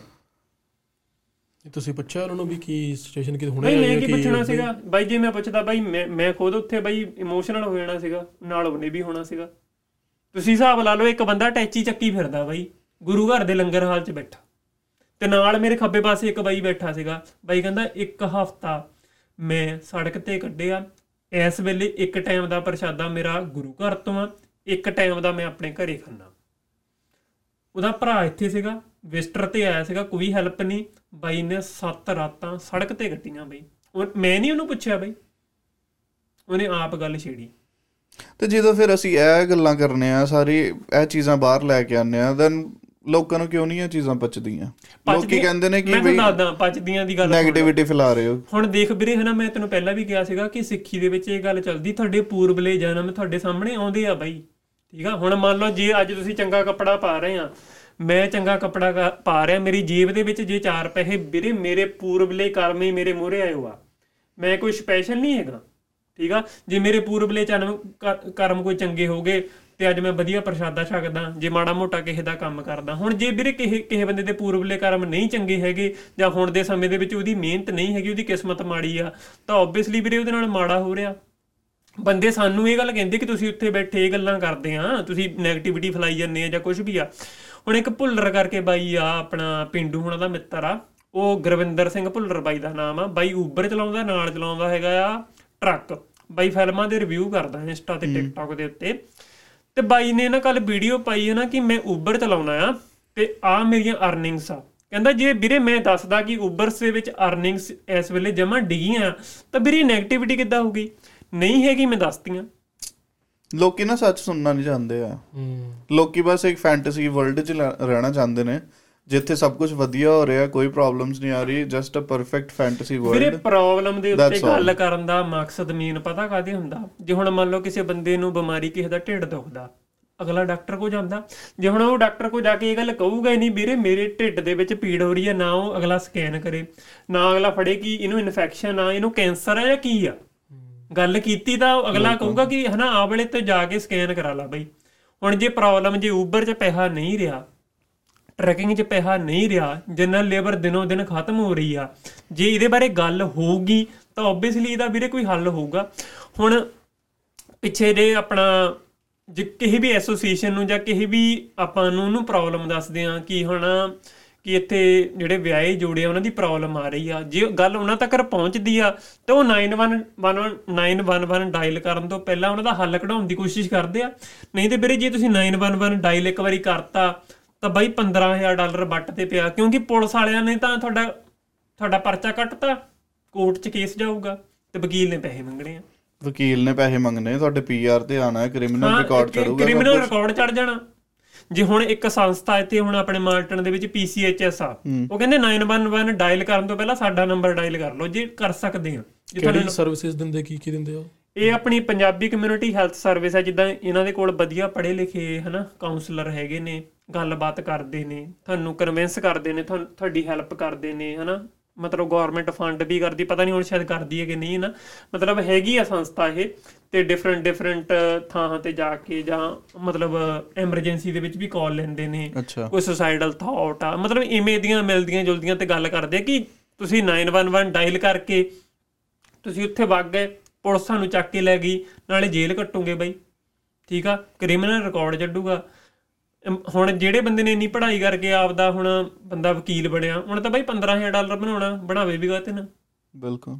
ਤੁਹਾਡੀ ਜੇਬ 'ਚ 15000 ਹੈਗਾ ਬਾਈ। ਤੁਸੀਂ ਤਾਂ ਕਹਿੰਦੇ ਬਾਈ ਮੈਂ ਅਗਲੇ ਸਮੈਸਟਰ ਦੀ 8000 ਡਾਲਰ ਫੀਸ ਹੈ ਨਹੀਂ ਮੇਰੇ ਤੋਂ। ਹਾਂ। ਹੁਣ ਤੁਸੀਂ ਬਾਈ ਜਿਵੇਂ ਹੁਣ ਸੋਸ਼ਲ ਮੀਡੀਆ ਹੈਂਡਲ ਕਰਦੇ ਹੋ ਆਪਣਾ ਵੀ ਪਿੰਡੂ ਬਾਈ ਦਾ ਵੀ ਤੁਹਾਨੂੰ ਕਿੰਨੇ ਕਿ ਇਦਾਂ ਦੇ ਕੇਸ ਅੱਗੇ ਆਉਂਦੇ ਹੋਮਲੈਸ ਵਾਲੇ ਵਾਲੇ ਜਾਂ ਇਦਾਂ ਦੇ ਕੁਝ ਰਿਲੇਟਡ ਇਦਾਂ ਦੇ? ਬਾਈ ਲੇਟੈਸਟ ਮੈਂ ਤੁਹਾਨੂੰ ਦੱਸ ਦਿੰਦਾ ਮੈਂ ਅਹ, ਇੱਕ ਕੰਪਨੀ 'ਚ ਕੰਮ ਕਰਦਾ ਸੀਗਾ ਸਿਕਿਉਰਿਟੀ ਦੀ 'ਚ ਤੇ ਉਸੇ ਕੰਪਨੀ 'ਚ ਕੋਈ ਮੁੰਡਾ ਨਾ ਸ਼ਾਪਰ ਡਰੱਗ ਮਾਰਟ ਤੇ ਇੱਥੇ ਡੰਡਾਸ ਦੇ ਉੱਤੇ ਹਨਾ ਟੋਰਾਂਟੋ ਦੇ ਵਿੱਚ ਕੰਮ ਕਰਦਾ। ਤੇ ਬਾਈ ਨੇ ਨਾ ਪਿੰਡੂ ਦਾ ਨੰਬਰ ਲੱਭਣ ਦੀ ਕੋਸ਼ਿਸ਼ ਕੀਤੀ ਪਰ ਪਿੰਡੂ ਦਾ ਨੰਬਰ ਉਹਨੂੰ ਲੱਭਿਆ ਨਹੀਂ ਕਿਉਂਕਿ ਬਾਈ ਦਾ ਨੰਬਰ ਪਬਲਿਕ ਨਹੀਂ ਹੈਗਾ ਦੋਸਤਾਂ ਮਿੱਤਰਾਂ ਕੋਲੇ ਹੀ ਆ ਨਾ ਮੇਰਾ ਨੰਬਰ ਪਬਲਿਕ ਆ ਕਿਉਂਕਿ ਆਪਾਂ ਮਾਰਕੀਟਿੰਗ ਕਰਦੇ ਆ ਨਾ ਇਮੀਗ੍ਰੇਸ਼ਨ ਦੀ ਹੈ ਨਾ ਤੇ ਬਾਈ ਨੇ ਮੇਰਾ ਨੰਬਰ ਚੱਕ ਕੇ ਮੈਨੂੰ ਫੋਨ ਲਾ ਲਿਆ। ਬਾਈ ਕਹਿੰਦਾ ਨਾ ਕਿ ਇਦਾਂ ਕਰਕੇ ਇੱਕ ਆਪਣਾ ਪੰਜਾਬੀ ਮੁੰਡਾ ਆ BC ਚ ਪੜਿਆ ਤੇ ਇੱਥੇ ਚੋਰੀਆਂ ਕਰਦਾ। ਹੂੰ। ਠੀਕ ਆ ਫੜ ਲਿਆ ਮੈਂ ਹਨਾ। ਤੇ ਮੈਨੂੰ ਪੁੱਛਿਆ ਬਾਈ ਚੋਰੀਆਂ ਕਾਤੇ ਕਰਦਾ ਤੂੰ ਨਾ ਤੇ ਉਹ ਗੱਲਾਂ ਬਾਤਾਂ ਉਹਦੇ ਨਾਲ ਕੀਤੀਆਂ ਤੇ ਫਿਰ ਮੈਂ ਬਾਈ ਨੂੰ ਕਿਹਾ ਮੈਂ ਕਿਹਾ ਬਾਈ ਹਨਾ ਬਾਈ ਦਾ ਕਲਿੱਪ ਬਣਾ ਲਓ ਇੱਕ। ਤੇ ਜਿਹਦਾ ਵਿਲਿੰਗ ਹੈਗਾ ਤੇ ਇਹਦੀ ਹੈਲਪ ਹੁਲਪ ਕਰ ਦਿੰਨੇ ਆ। ਗੁਰਸੇਵਕ ਭਾਜੀ ਖਾਲ ਸਾਈਡ ਦੇ ਵਿੱਚ ਦੇਖਦੇ ਨੇ ਨਾ ਇੱਥੋਂ ਆਪਣੇ GTA ਦੇ ਵਿੱਚੋਂ ਜਾਂ ਹੋਰ ਜਿਹੜੇ ਵੀਰ ਦੇਖਦੇ ਨੇ ਆਪਾਂ ਸਾਰੇ ਡਿਸਕਸ਼ਨ ਕਰਕੇ ਜਾਂ ਤਾਂ ਵੀਰ ਨੂੰ ਮਿਲ ਲਾਂਗੇ। ਜੇ ਤਾਂ ਵਿਲਿੰਗ ਹੋਊਗਾ ਤਾਂ ਫਿਰ ਹੈਲਪ ਕਰ ਦਾਂਗੇ। ਇਹ ਜੇ ਵੀਰੇ ਇੱਕ ਕੇਸ ਨਹੀਂ ਤੁਸੀਂ ਇਹ ਹਿਸਾਬ ਲਾ ਲਓ ਕੋਈ ਦਿਨ ਸੁੱਕਾ ਬਈ ਜਾਂਦਾ ਹੀ ਨਹੀਂ। ਸੁਸਾਈਡਲ ਠੀਕ ਆ? ਜਾਂ ਨਸ਼ੇ ਪੱਤੇ ਨਾਲ ਮਰਨ ਦਾ ਜਾਂ ਜਿਵੇਂ ਹੁਣ ਆ ਵੀਰ ਉਬਰ ਈਟ ਕਰਦਾ ਸੀਗਾ ਇਹ ਚੀਜ਼ ਹੋ ਗਈ। ਤੇ ਉਸ ਤੋਂ ਬਾਅਦ ਕੰਮ ਵਾਲੇ ਤਾਂ ਵਾਧੂ ਨੇ ਕੰਮ ਹੈ ਨਹੀਂ ਹੈਗਾ। ਤੇ ਉਸ ਤੋਂ ਬਾਅਦ ਜਿਹੜੇ ਘਰੇਲੂ ਮਸਲੇ ਨੇ ਮੈਂ ਮੇਰੇ ਮੇਰੀ ਘਰ ਵਾਲੀ ਛੱਡ ਗਈ ਮੇਰਾ ਘਰ ਵਾਲਾ ਨਹੀਂ ਕਰਦਾ। ਮੇਰੀ ਮਾਰ ਕਟਾਈ ਹੋਈ ਆ। ਮਤਲਬ ਬਾਈ ਕੋਈ ਦਿਨ ਸੁੱਕਾ ਨਹੀਂ ਜਾਂਦਾ। ਤੇ ਜਿਹੜਾ ਉਹ ਤੁਹਾਨੂੰ ਮੁੰਡਾ ਮਿਲਿਆ ਸੀਗਾ ਉਹਦਾ ਕੀ ਮੇਨ ਕੀ ਕਾਤੋਂ ਸੀਗਾ? ਇਦਾਂ ਵੀ ਡਰੱਗਸ ਵਗੈਰਾ ਕਰਕੇ ਜਾਂ ਕਿਦਾਂ? ਉਹ ਕਹਿੰਦਾ ਕਿ ਮਤਲਬ ਮੈਂ ਮਤਲਬ ਬੈਲੈਂਸ ਨਹੀਂ ਬਣਾ ਸਕਿਆ। ਜਿੱਥੇ ਤੱਕ ਉਹਨੇ ਉਹ ਵੀਡੀਓ ਦੇ ਕਲਿੱਪ 'ਚ ਹਨਾ ਮੈਂ ਗਾਹਾਂ ਵੀਰਾਂ ਨੂੰ ਫਾਰਵਰਡ ਕਰਦੀ ਸੀ। ਬਾਈ ਕਹਿੰਦਾ ਕਿ ਮੈਂ ਬੈਲੈਂਸ ਨਹੀਂ ਕਰ ਸਕਿਆ ਲਾਈਫ ਨੂੰ। ਅੱਛਾ। ਜਦੋਂ ਮੈਂ ਬੈਲੈਂਸ ਨਹੀਂ ਕਰ ਸਕਿਆ ਬੈਲੈਂਸ ਮਤਲਬ ਖਰਚੇ ਨਾ ਕੰਟਰੋਲ ਹੋਏ ਹੋਗੇ ਜਾਂ ਕੋਈ ਵੱਡਾ ਖਰਚਾ ਕਰ ਲਿਆ ਹੋਊਗਾ ਨਾ ਇਵੇਂ ਕਰਕੇ ਜਦੋਂ ਤੋਂ ਨਹੀਂ ਹੋਇਆ ਤਾਂ ਬਈ ਰੋਡ ਤੇ ਆ ਗਿਆ। ਰੋਡ ਤੋਂ ਬਾਅਦ ਨਸ਼ੇ ਨਸ਼ੇ ਤੋਂ ਬਾਅਦ ਚੋਰੀਆਂ ਹਨਾ? ਮਤਲਬ 2 250 ਡਾਲਰ ਦਾ ਸਮਾਨ ਡੇਲੀ ਉਹ ਚੱਕ ਚੁੱਕ ਲੈਂਦਾ ਕਿੱਥੋਂ ਚੱਕਦੇ ਸੀਗੇ? ਕਿਤੇ ਨੂੰ ਕਿਤੇ ਕਰੇ ਲੈਂਦੇ ਹੁਣ ਮੰਨ ਲਓ ਕਿ ਇਹ ਤੁਸੀਂ ਹੁਣ ਹੁਣ ਆਪਣਾ ਇੱਥੇ ਆ ਵੈਸਟਵੁੱਡ ਦੇ ਵਿੱਚ ਜਿਹੜਾ ਵਾਲਮਾਰਟ ਸੀਗਾ ਇਹ ਚੋਰੀਆਂ ਕਰਕੇ ਬੰਦ ਹੋ ਗਿਆ। ਵਾਲਮਾਰਟ ਤਾਂ ਬਹੁਤ ਚੋਰੀ ਹੈ ਬੈਲਵਿਲ ਵੀ ਜਦੋਂ ਦਾ ਤਾਂ ਸੈਲਫ ਚੈੱਕ ਚੈੱਕ ਸ਼ੁਰੂ ਕੀਤਾ ਨਾ ਉਹਨਾਂ ਨੇ। ਬਿਲਕੁਲ ਹੁਣ ਜੇ ਹੁਣ ਤੁਸੀਂ ਸ਼ਾਪਰ ਡਰੱਗ ਮਾਰਟ ਤੋਂ ਵੀ ਕੋਈ ਮਹਿੰਗੀ ਚੀਜ਼ ਚੱਕ ਲੈਂਦੇ ਮਹਿੰਗੀਆਂ ਚੀਜ਼ਾਂ ਪਈਆਂ ਹੁੰਦੀਆਂ ਜਾਂ ਓਬਵੀਅਸਲੀ ਜਾਂ ਹੋਰ ਤਰੀਕੇ ਦੇ ਚੋਰ ਚੋਰ ਨੂੰ ਜ਼ਿਆਦਾ ਪਤਾ ਹੁੰਦਾ ਕਿ ਚੋਰੀ ਕਿਵੇਂ ਕਰਨੀ ਹੈ ਨਾ। ਤਾਂ ਜਦੋਂ ਸਮਾਨ ਚੱਕਦੇ ਨੇ ਤੇ ਵਿਆਹੀ ਫਿਰ ਮੈਂ ਤਾਂ ਕਲਿੱਪ ਬਣਵਾਇਆ ਸੀਗਾ ਉਹ ਕਹਿੰਦਾ ਮੈਂ ਹੈਲਪ ਲੈਣ ਲਈ ਬਿਲਿੰਗ ਆ ਫਿਰ ਮੈਂ ਬਾਈਆਂ ਨੂੰ ਵੀ ਭੇਜਿਆ ਸੀਗਾ ਤੇ ਹੱਲੇ ਆਪਾਂ ਅਪਰੋਚ ਨਹੀਂ ਕਰ ਪਾਏ ਹੈਗੇ। ਕਿਉਂਕਿ ਸਾਰੇ ਕੰਮਾਂ ਕਾਰਾਂ 'ਚ ਬਿਜ਼ੀ ਹੁੰਦੇ ਨੇ ਨਾ ਜੇ ਜਾਂ ਤਾਂ ਹੁਣ ਆਪਾਂ ਫੁੱਲ ਟਾਈਮ ਇੱਧਰ ਨੂੰ ਹੋਈਏ ਨਾ ਕਿ ਆਪਾਂ ਸੜਕਾਂ ਤੋਂ ਬੰਦੇ ਹੀ ਚੱਕਣੇ ਆ ਨਾ ਤਾਂ ਕਰਕੇ ਫਿਰ ਵੀਰੇ ਐਵੇਂ ਆ। ਵੀਰੇ ਰਿਵਰਸ ਮਾਈਗ੍ਰੇਸ਼ਨ ਕੀ ਹੈ? ਬਹੁਤ ਜ਼ਿਆਦਾ ਸੁਣਨ ਨੂੰ ਮਿਲ ਰਿਹਾ ਇਨਫੈਕਟ ਕਿ? ਇਹ ਇਹ ਹੁਣ ਟੌਪਿਕ ਜਿਹੜਾ ਤੁਸੀਂ ਛੇੜ ਲਿਆ ਨਾ ਇਹ ਹੁਣ 네ਗੇਟਿਵ ਕਮੈਂਟ ਥੱਲੇ ਤੜਾ ਤੜਾ ਆਉਣਗੇ ਨਾ। ਵੀਰੇ ਐਵੇਂ ਇਹਦੇ ਵਿੱਚ ਹੈਨਰੀ ਵੀਰੇ ਐਵੇਂ ਹੁੰਦਾ ਨਾ ਕਿ ਮਾਰਕੀਟ ਦੇ ਵਿੱਚ ਕੋਈ ਵੀ ਸਿਚੁਏਸ਼ਨ ਜਦੋਂ ਬਣਦੀ ਆ। ਹੁਣ ਤੁਹਾਡੇ ਸਾਹਮਣੇ ਅਰਜਨ ਦੇ ਗਾਣਾ ਕੀਤਾ ਪੰਜਾਬ। ਲੋਕ ਸੁਣਦੇ ਪਏ ਆ ਲੋਕਾਂ ਦੇ ਮਾਈਂਡ ਦੇ ਵਿੱਚ ਇੱਕ ਚੱਕਰੀ ਜੀ ਘੁੰਮੀ। ਹੁਣ ਪਿੱਛੇ ਗਿੱਲ ਰੌਂਤੇ ਤੇ ਰਾਜਵੀਰ ਜਵੰਦੇ ਨੇ ਕਰਤਾ ਨਾ ਸਦਾ ਵਾਸਤੇ ਪੰਜਾਬ ਨੂੰ ਛੱਡ ਇਮੀਗ੍ਰੈਂਟ ਕੁਛ ਇਦਾਂ ਹਾਂ ਇਮੀਗ੍ਰੈਂਟ ਕਰਕੇ ਗਾਣੇ ਦਾ ਨਾਮ ਆ। ਤੇ ਇੱਕ ਹੋਰ ਬਾਈ ਦਾ ਗਾਣਾ ਆਇਆ ਸੀਗਾ ਕਿਸੇ ਕੰਮ ਦਾ ਨਹੀਂ ਪਰਦੇਸ ਮਾਏ ਮੇਰੀ ਐਵੇਂ ਕਰਕੇ ਗਾਣੇ ਦਾ ਨਾਮ ਆ। ਹੁਣ ਮਤਲਬ ਵੀਰੇ ਹਨਾ ਤਿੰਨ ਵੱਡੇ ਗਾਣੇ ਇਹ ਆ ਗਏ। ਪੌਡਕਾਸਟਾਂ ਤੇ ਗੱਲਾਂ ਹੋਈ ਜਾਂਦੀਆਂ। ਲੋਕ ਵੀਡੀਓ ਕਰੀ ਜਾਂਦੇ ਨੇ ਆਰਟੀਕਲ ਛਪੀ ਜਾਂਦੇ ਨੇ। ਸਿਰਫ ਆਪਣੀ ਕਮਿਊਨਿਟੀ ਨਹੀਂ ਬਾਈ ਹੋਰ ਗੱਲਾਂ ਵੀ। ਇਹਦਾ ਮਤਲਬ ਐਕਚੁਅਲ ਚ ਕੁਝ ਹੈ। ਰਾਈਟ ਆਪਾਂ ਦੇਖੀਦਾ ਕਿ ਦਿੱਲੀ ਬੰਬੇ ਵਾਲੇ ਵੀ ਪਾਉਂਦੇ ਵੀਡੀਓ ਵੀ ਹੁਣ ਮੈਂ ਚੱਲਣੀ ਵਾਪਸ ਇਦਾਂ ਹਾਂ। ਇੱਕ ਇੱਕ ਕੁੜੀ ਦੀ ਵੀਡੀਓ ਮੈਂ ਲੇਟੈਸਟ ਆਈ ਆ ਦੇਖੀ ਕਿ ਮਤਲਬ। This is the time to leave Canada ਜਾਂ ਮਤਲਬ ਮੈਨੂੰ ਨਹੀਂ ਇਵਨ ਉਹ ਕੁੜੀ ਆਈ ਥਿੰਕ ਨਰਸ ਸੀ ਕੁਛ ਹਾਂ ਇਦਾਂ ਕੁੜੀ ਕਹਿੰਦੀ ਮੈਂ ਨਰਸ ਸੀਗੀ। ਮੇਰੀ ਅਰਨਿੰਗ ਵੀ ਵਧੀਆ। ਮੈਂ ਤੁਹਾਨੂੰ ਇੱਕ ਹੋਰ ਪਰਿਵਾਰ ਦੀ ਐਗਜ਼ਾਮਪਲ ਦਿੰਦਾ। ਇੱਕ ਚਾਰ ਜਾਣਿਆਂ ਦਾ ਗਰੁੱਪ ਆ। ਆਪਣਾ ਜਸਕਰਨ ਸਿੰਘ ਬੈਨੀਪਾਲ ਮੁੰਡਾ ਟੀਮ ਬੀ ਕੇਅਰ ਚ ਵੈਨਕੂਵਰ ਤੋਂ ਕੰਮ ਕਰਦਾ। ਉਹਨਾਂ ਦੇ ਸਰਕਲ ਦੇ ਵਿੱਚ ਇੱਕ ਕੁੜੀ ਸੀਗੀ। ਉਹ ਮੈਨੂੰ ਫੋਲੋ ਕਰਦੀ ਸੀ ਕਿ ਮੇਰੀ ਉਹਨਾਂ ਨਾਲ ਇੰਸਟਾ ਦੇ ਉੱਤੇ ਚੈਟ ਵਗੈਰਾ ਹੋਈ ਤੇ ਮੈਨੂੰ ਐਵੇਂ ਲੱਗਾ ਕਿ ਇਹਨਾਂ ਦੀਆਂ ਫੋਟੋਆਂ ਜਦੋਂ ਮੈਂ ਉਹਨਾਂ ਦੀਆਂ ਫੋਟੋਆਂ ਦੇਖੀਆਂ ਕਿ ਕੈਨੇਡਾ ਨੇ ਨਾ ਤੇ ਗੱਲਾਂ ਗੱਲਾਂ 'ਚ ਗੱਲ ਨਿਕਲੀ ਕਿ ਡੇਢ ਸਾਲ ਹੋ ਗਏ ਤਾਂ ਇੰਡੀਆ ਬੈਠੇ ਨੇ। ਮੈਂ ਹੈਰਾਨ ਮੈਂ ਕਿਹਾ ਤੁਹਾਡੀਆਂ ਫੋਟੋ ਕਹਿੰਦੀ ਮੇਰੀ ਜੌਬ ਇੰਨੀ ਜ਼ਿਆਦਾ ਵਧੀਆ ਸੀਗੀ। ਐਵਰੀਥਿੰਗ ਪਰਫੈਕਟ ਸੀਗਾ। ਪੇ ਪੇ ਵੀ 40 45 ਡਾਲਰ ਵਧੀਆ ਮੈਨੂੰ ਲੱਗਦਾ ਹੈਲਥ ਕੇਅਰ 'ਚ ਹੀ ਕੰਮ ਕਰਦੇ ਸੀਗੇ। ਮੈਂ ਕਿਹਾ ਫਿਰ ਤੁਸੀਂ ਚੱਲ ਗਾ ਤੇ ਗਏ? ਉਹ ਕਹਿੰਦੀ ਜਿਹੜੇ ਸਰਕਲ ਦੇ ਵਿੱਚ ਮੈਂ ਇੱਥੇ ਚੱਲ ਪਈ ਸੀਗੀ ਮਤਲਬ ਉਹ ਸਰਕਲ ਨੂੰ ਮੈਂ ਸਤਿ ਸ੍ਰੀ ਅਕਾਲ ਬੁਲਾਉਣਾ ਚਾਹੁੰਦੀ ਸੀ। ਹੁਣ ਤੁਸੀਂ ਦੇਖੋ ਇੱਕ ਬੰਦੇ ਨੂੰ ਜੇ ਵੀਰੇ 45 ਡਾਲਰ ਘੰਟੇ ਦੇ ਮਿਲਦੇ ਆ ਆਬਵੀਅਸਲੀ ਅਗਲਾ ਖੁਸ਼ੀ ਨਾਲ ਇੱਥੇ ਕੰਮ ਕਰਨਾ ਚਾਹੁੰਦਾ ਕਿਉਂਕਿ ਜਿਹੜੇ ਬੰਦੇ ਨੇ ਸਾਰੀ ਉਮਰ ਲਾਤੀ ਬਈ ਠੀਕ ਆ? ਤੇ ਜੇ ਹੁਣ ਉਹਨੂੰ 45 ਡਾਲਰ ਘੰਟੇ ਦੇ ਮਿਲਦੇ ਆ ਤੇ ਉਹ ਲੀਵ ਕਾਤੇ ਕਰਕੇ ਗਿਆ? ਉਹ ਕਹਿੰਦਾ ਇਹ ਜਿਹੜਾ ਸਰਕਲ ਚੱਲ ਰਿਹਾ ਪੰਜ ਦਿਨ ਕੰਮ ਕਰੋ ਦੋ ਦਿਨ ਗਰੋਸਰੀ ਕਰੋ ਤੇ ਸੋਮਵਾਰ ਨੂੰ ਫੇਰ ਕੰਮ ਤੇ ਚੱਲੋ। ਉਹ ਕਹਿੰਦੀ, ਮੈਂ ਇਹ ਸਰਕਲ ਛੱਡਣਾ ਸੀ, ਮੈਂ ਹੈਰਾਨ ਯਾਰ। ਉਹ ਚਾਰ ਜਣਿਆਂ ਦਾ ਗਰੁੱਪ ਛੱਡ ਕੇ ਗਿਆ, ਉਹ ਕਹਿੰਦੀ, ਆਪਾਂ ਕੈਨੇਡਾ ਦੁਬਾਰਾ ਵਾਪਸ ਹੋਣਾ ਸਮਾਨ ਪਿਆ, ਉਹ ਚੱਕ ਕੇ ਫੇਰ ਵਾਪਸ ਚੱਲ ਜਾਣਾ। ਕਿਉਂਕਿ ਇੰਡੀਆ ਚ ਆ ਸੀਗਾ, ਆਪਾਂ ਜਿੰਨੇ ਮਰਜ਼ੀ, ਆਪਾਂ ਜੋ ਸਵੇਰੇ ਉੱਠ ਕੇ ਸ਼ਾਮ ਤੱਕ ਕੰਮ ਕਰ ਲਿਆ ਆਪਾਂ ਸ਼ਾਮ ਨੂੰ ਜਾ ਕੇ ਬਾਹਰ ਘੁੰਮ ਲੈਣਾ ਸਾਰੇ ਕਿਤੇ ਚਲੇ ਜਾਣਾ ਇਹ ਕੰਮ ਇੱਥੇ ਨਹੀਂ ਹੈਗਾ। ਮੇਨ ਇਹ ਵੀ ਹੋ ਸਕਦਾ ਕਿ ਹੋਮ ਸਿਕਨੈਸ ਐਂਡ ਜੋ ਇੱਥੇ ਸਕੇਜੂਲ ਬਣ ਗਿਆ ਹੋਇਆ ਆਪਾਂ ਈਵਨ ਜਿਨ੍ਹਾਂ ਦੀ ਫੈਮਿਲੀ ਵੀ ਇੱਥੇ ਹੈਗੀ ਆ ਉਹ ਵੀ ਆ ਚੀਜ਼ਾਂ ਮਿਸ ਕਰਦੇ ਆ। ਲਾਈਕ ਪੂਰਾ ਆਪਾਂ ਜਿੱਦਾਂ ਰੋਬੋਟ ਕੰਮ ਕਰਦੇ ਆ। ਬਸ ਕੰਮ ਕਰੋ ਸੋ ਜਾਓ ਗਰੋਸਰੀ ਲੈ ਆਓ ਬਿਲਸ ਪੇ ਕਰੋ ਦੈਟਸ ਆਲ ਇਹੀ ਚੱਲ ਰਿਹਾ। ਹੈਨਰੀ ਵੀਰੇ ਇਹਦੇ ਵਿੱਚ ਇੱਕ ਚੀਜ਼ ਹੋਰ ਵੀ ਹੈ ਨਾ ਜਿਹੜੀ ਉਮਰ ਦੇ ਵਿੱਚ ਆਪਾਂ ਬੰਦਾ ਭੇਜ ਰਹੇ ਹਾਂ ਸਭ ਤੋਂ ਪਹਿਲਾਂ ਮਾਪੇ ਪਤਾ ਕੀ ਕਰਦੇ ਆ? ਮਾਪੇ ਆਪਣੀ ਜ਼ਿੰਮੇਵਾਰੀ ਤੋਂ ਭੱਜਦੇ ਬਾਈ। ਕਾਤੇ 17 ਸਾਲ ਦਾ ਬੰਦਾ ਇੱਥੇ ਭੇਜਣਾ ਬਿਲਕੁਲ ਗਲਤ ਆ ਬਾਈ। ਠੀਕ ਆ? ਉਹਨੂੰ ਕੋਈ ਸਮਝ ਨਹੀਂ। ਉਹ ਡਿਸੀਜਨ ਮੇਕਰ ਨਹੀਂ ਹੈਗਾ। ਵੀਰੇ ਮੇਰੀ ਅੱਜ 27 ਸਾਲ ਉਮਰ ਹੈ ਡਿਸੀਜਨ ਮੇਕਰ ਤਾਂ ਮੈਂ ਅੱਜ ਨਹੀਂ ਹੈਗਾ। ਮੈਂ ਅੱਜ ਵੀ ਆਪਣੇ ਫਾਦਰ ਸਾਹਿਬ ਨੂੰ ਫੋਨ ਲਾ ਕੇ ਪੁੱਛਦਾ ਕਿ ਆਹ ਕੰਮ ਕਰਾਂ ਕਿ ਨਾ ਕਰਾਂ? ਕਿਉਂਕਿ ਹੁਣ ਬੰਦੇ ਆ ਸਾਨੂੰ ਕਹਿ ਜਾਂਦੇ ਬਾਈ ਤੁਸੀਂ ਬਹੁਤ ਵਧੀਆ ਕੰਮ ਕਰਦੇ ਆ। ਮੈਂ ਕਿਹਾ ਭਰਾਵਾ ਮੈਂ ਵਧੀਆ ਕੰਮ ਨਹੀਂ ਕਰਦਾ। ਜੋ ਕੰਮ ਕੀਤਾ ਮੇਰੇ ਫਾਦਰ ਨੇ ਕੀਤਾ ਬਾਈ। ਠੀਕ ਆ ਕੰਮ ਤਾਂ ਉਹਨਾਂ ਨੇ ਕੀਤਾ ਅਸੀਂ ਕੀ ਕੀਤਾ ਬਾਈ? ਸਿਕਿਉਰਿਟੀ ਸਿਕਿਉਰਿਟੀਆਂ ਕਰਨੀਆਂ ਕਿੱਡੀ ਕੁ ਉਹ ਸਟਰਗਲ ਆ ਬਾਈ? ਚਾਰ ਦਿਨ ਬੇਕਰੀ ਵਾਲੇ ਸਟਰਗਲ ਆ ਬਾਈ। ਇੱਕ ਫਾਦਰ ਨੇ ਜਿਹਨੇ ਸਾਰੀ ਉਮਰ ਬਾਈ ਫੌਜ 'ਚ ਕੰਮ ਕੀਤਾ ਠੀਕ ਆ। ਮੇਰਾ ਬਾਪੂ ਮੈਨੂੰ ਦੱਸਦਾ ਹੁੰਦਾ ਕਿ ਮੈਂ ਸਵੇਰ ਜਿਹੜੀ ਹੈ ਨਾ ਰਾਤ ਦੀ ਰੋਟੀ ਆ ਤੜਕੇ 4 ਵਜੇ ਖਾਂਦਾ ਹੁੰਦਾ ਸੀ। ਅਸੀਂ ਜੇ ਇੱਥੇ 4 ਦਿਨ ਭੁੱਖੇ ਰਹਿ ਲਏ ਤਾਂ ਕਹਿੰਦੇ ਜੀ ਸਟਰਗਲ ਬੜੀ ਕਰ ਲਈ। ਇੱਥੇ ਸਿਕਿਉਰਿਟੀਆਂ ਕਰੀ ਜਾਂਦੇ ਨਾਲ ਸੈਲਫੀਆਂ ਵੀਡੀਓ ਪਾ ਕੇ ਟਿਕਟੌਕ ਤੇ ਪਾ ਕੇ ਤੇ ਮੁੜ ਕੇ ਕਹਤਾ ਬਈ ਸਟਰਗਲ ਆ ਸਟਰਗਲ ਉਹਨਾਂ ਨੇ ਕੀਤੀ ਬਈ ਉਹਨਾਂ ਨੇ ਖੇਤੀਆਂ ਵੀ ਕੀਤੀਆਂ ਮਾੜਾ ਟਾਈਮ ਵੀ ਦੇਖਿਆ ਠੀਕ ਆ ਸਾਰਾ ਕੁਝ ਕੀਤਾ। ਉਸ ਤੋਂ ਬਾਅਦ ਹੁਣ ਤੁਸੀਂ ਇਹ ਹਿਸਾਬ ਲਾ ਲਓ ਉਹਨਾਂ ਬੰਦਿਆਂ ਨੇ ਤਾਂ ਪੰਜਾਬ ਛੱਡਿਆ ਨਹੀਂ। ਬਿਲਕੁਲ। ਸਾਡਾ ਛੁੱਟ ਗਿਆ। ਹੁਣ ਜਿਹੜੇ ਹੁਣ ਡਿਸੀਜਨ ਮੇਕਰ ਉਹ ਨਹੀਂ ਹੈਗੇ ਘਰਦਿਆਂ ਦੀ ਗਲਤੀ ਹੈ ਬਈ ਘਰਦੇ ਆਪਣੀ ਜ਼ਿੰਮੇਵਾਰੀ ਤੋਂ ਭੱਜਦੇ ਨੇ। ਉਹ ਕਹਿੰਦੇ ਨੇ ਜੇ ਆਪਾਂ ਇਹਨਾਂ ਨੂੰ ਉੱਥੇ ਭੇਜ ਦਿੰਨੇ ਹੁਣ ਡਾਕਟਰ ਸੇਵਕ ਸਿੰਘ ਨਾਮ ਦੇ ਇੱਕ ਵਿਦਵਾਨ ਨੇ ਪੰਜਾਬ 'ਚ ਉਹਨਾਂ ਨੇ ਹਾਸੋਹੀਣੀ ਗੱਲ ਕੀਤੀ ਆ ਕਿ ਪਰ ਹੈਗੀ ਇਹ ਸੀਰੀਅਸ ਆ। ਉਹ ਕਹਿੰਦੇ ਕੈਨੇਡਾ 'ਚ ਇੱਕ ਭੱਠੀ ਲੱਗੀ ਹੋਆ। ਭੱਠੀ ਆ ਭੱਠੀ ਭਖ ਰਹੀ ਆ। ਤੇ ਤੁਸੀਂ ਹੈਗੇ ਬਾਲਣ। ਠੀਕ ਆ? ਤੇ ਇੱਕ ਸਿਸਟਮ ਸਾਨੂੰ ਚੱਕ ਕੇ ਵਿੱਚ ਸੁੱਟਦਾ। ਤੁਸੀਂ ਲਟ ਲਟ ਕਰਕੇ ਬਲ ਜਾਂਦੇ ਆ। ਕੋਈ ਨਹੀਂ ਪੁੱਛਦਾ ਨਾਲੇ ਜੇ 17 ਸਾਲ ਦੀ ਉਮਰ 'ਚ ਬੱਚੇ ਆ ਰਹੇ ਆ 17 ਸਾਲ ਦੇ ਬੱਚੇ ਤਾਂ ਉੱਥੇ ਵਿਗੜਦੇ ਆ। ਤੁਸੀਂ ਕਿੱਦਾਂ ਐਕਸਪੈਕਟ ਕਰ ਲਓਗੇ ਵੀ ਇੱਥੇ ਆ ਕੇ ਸਹੀ ਰਾਹ ਪੈ ਜਾਣਗੇ? ਹੁਣ 17 ਸਾਲ ਦੇ ਬੰਦੇ ਨੂੰ ਬਈ ਤੁਸੀਂ ਆਪਦੇ ਕੋਲ ਰੱਖ ਕੇ ਕੋਈ ਧੱਕੇ ਨਾ ਪੜਾ ਉਹਨੂੰ ਇੰਨਾ ਹੀ ਕਹਿ ਦਿਓ ਕਿ ਬਈ 40 45 50% ਹੀ ਲੈ ਲਾ 3 ਸਾਲ ਦੀ ਕੋਈ ਡਿਗਰੀ ਕਰ ਲਾ। ਠੀਕ ਆ? ਜਾਂ ਐਸ਼ ਕਰ। ਖੁੱਲਾ ਜੀਵ, ਨਸ਼ਾ ਪਤਾ ਨਾ ਕਰੀ।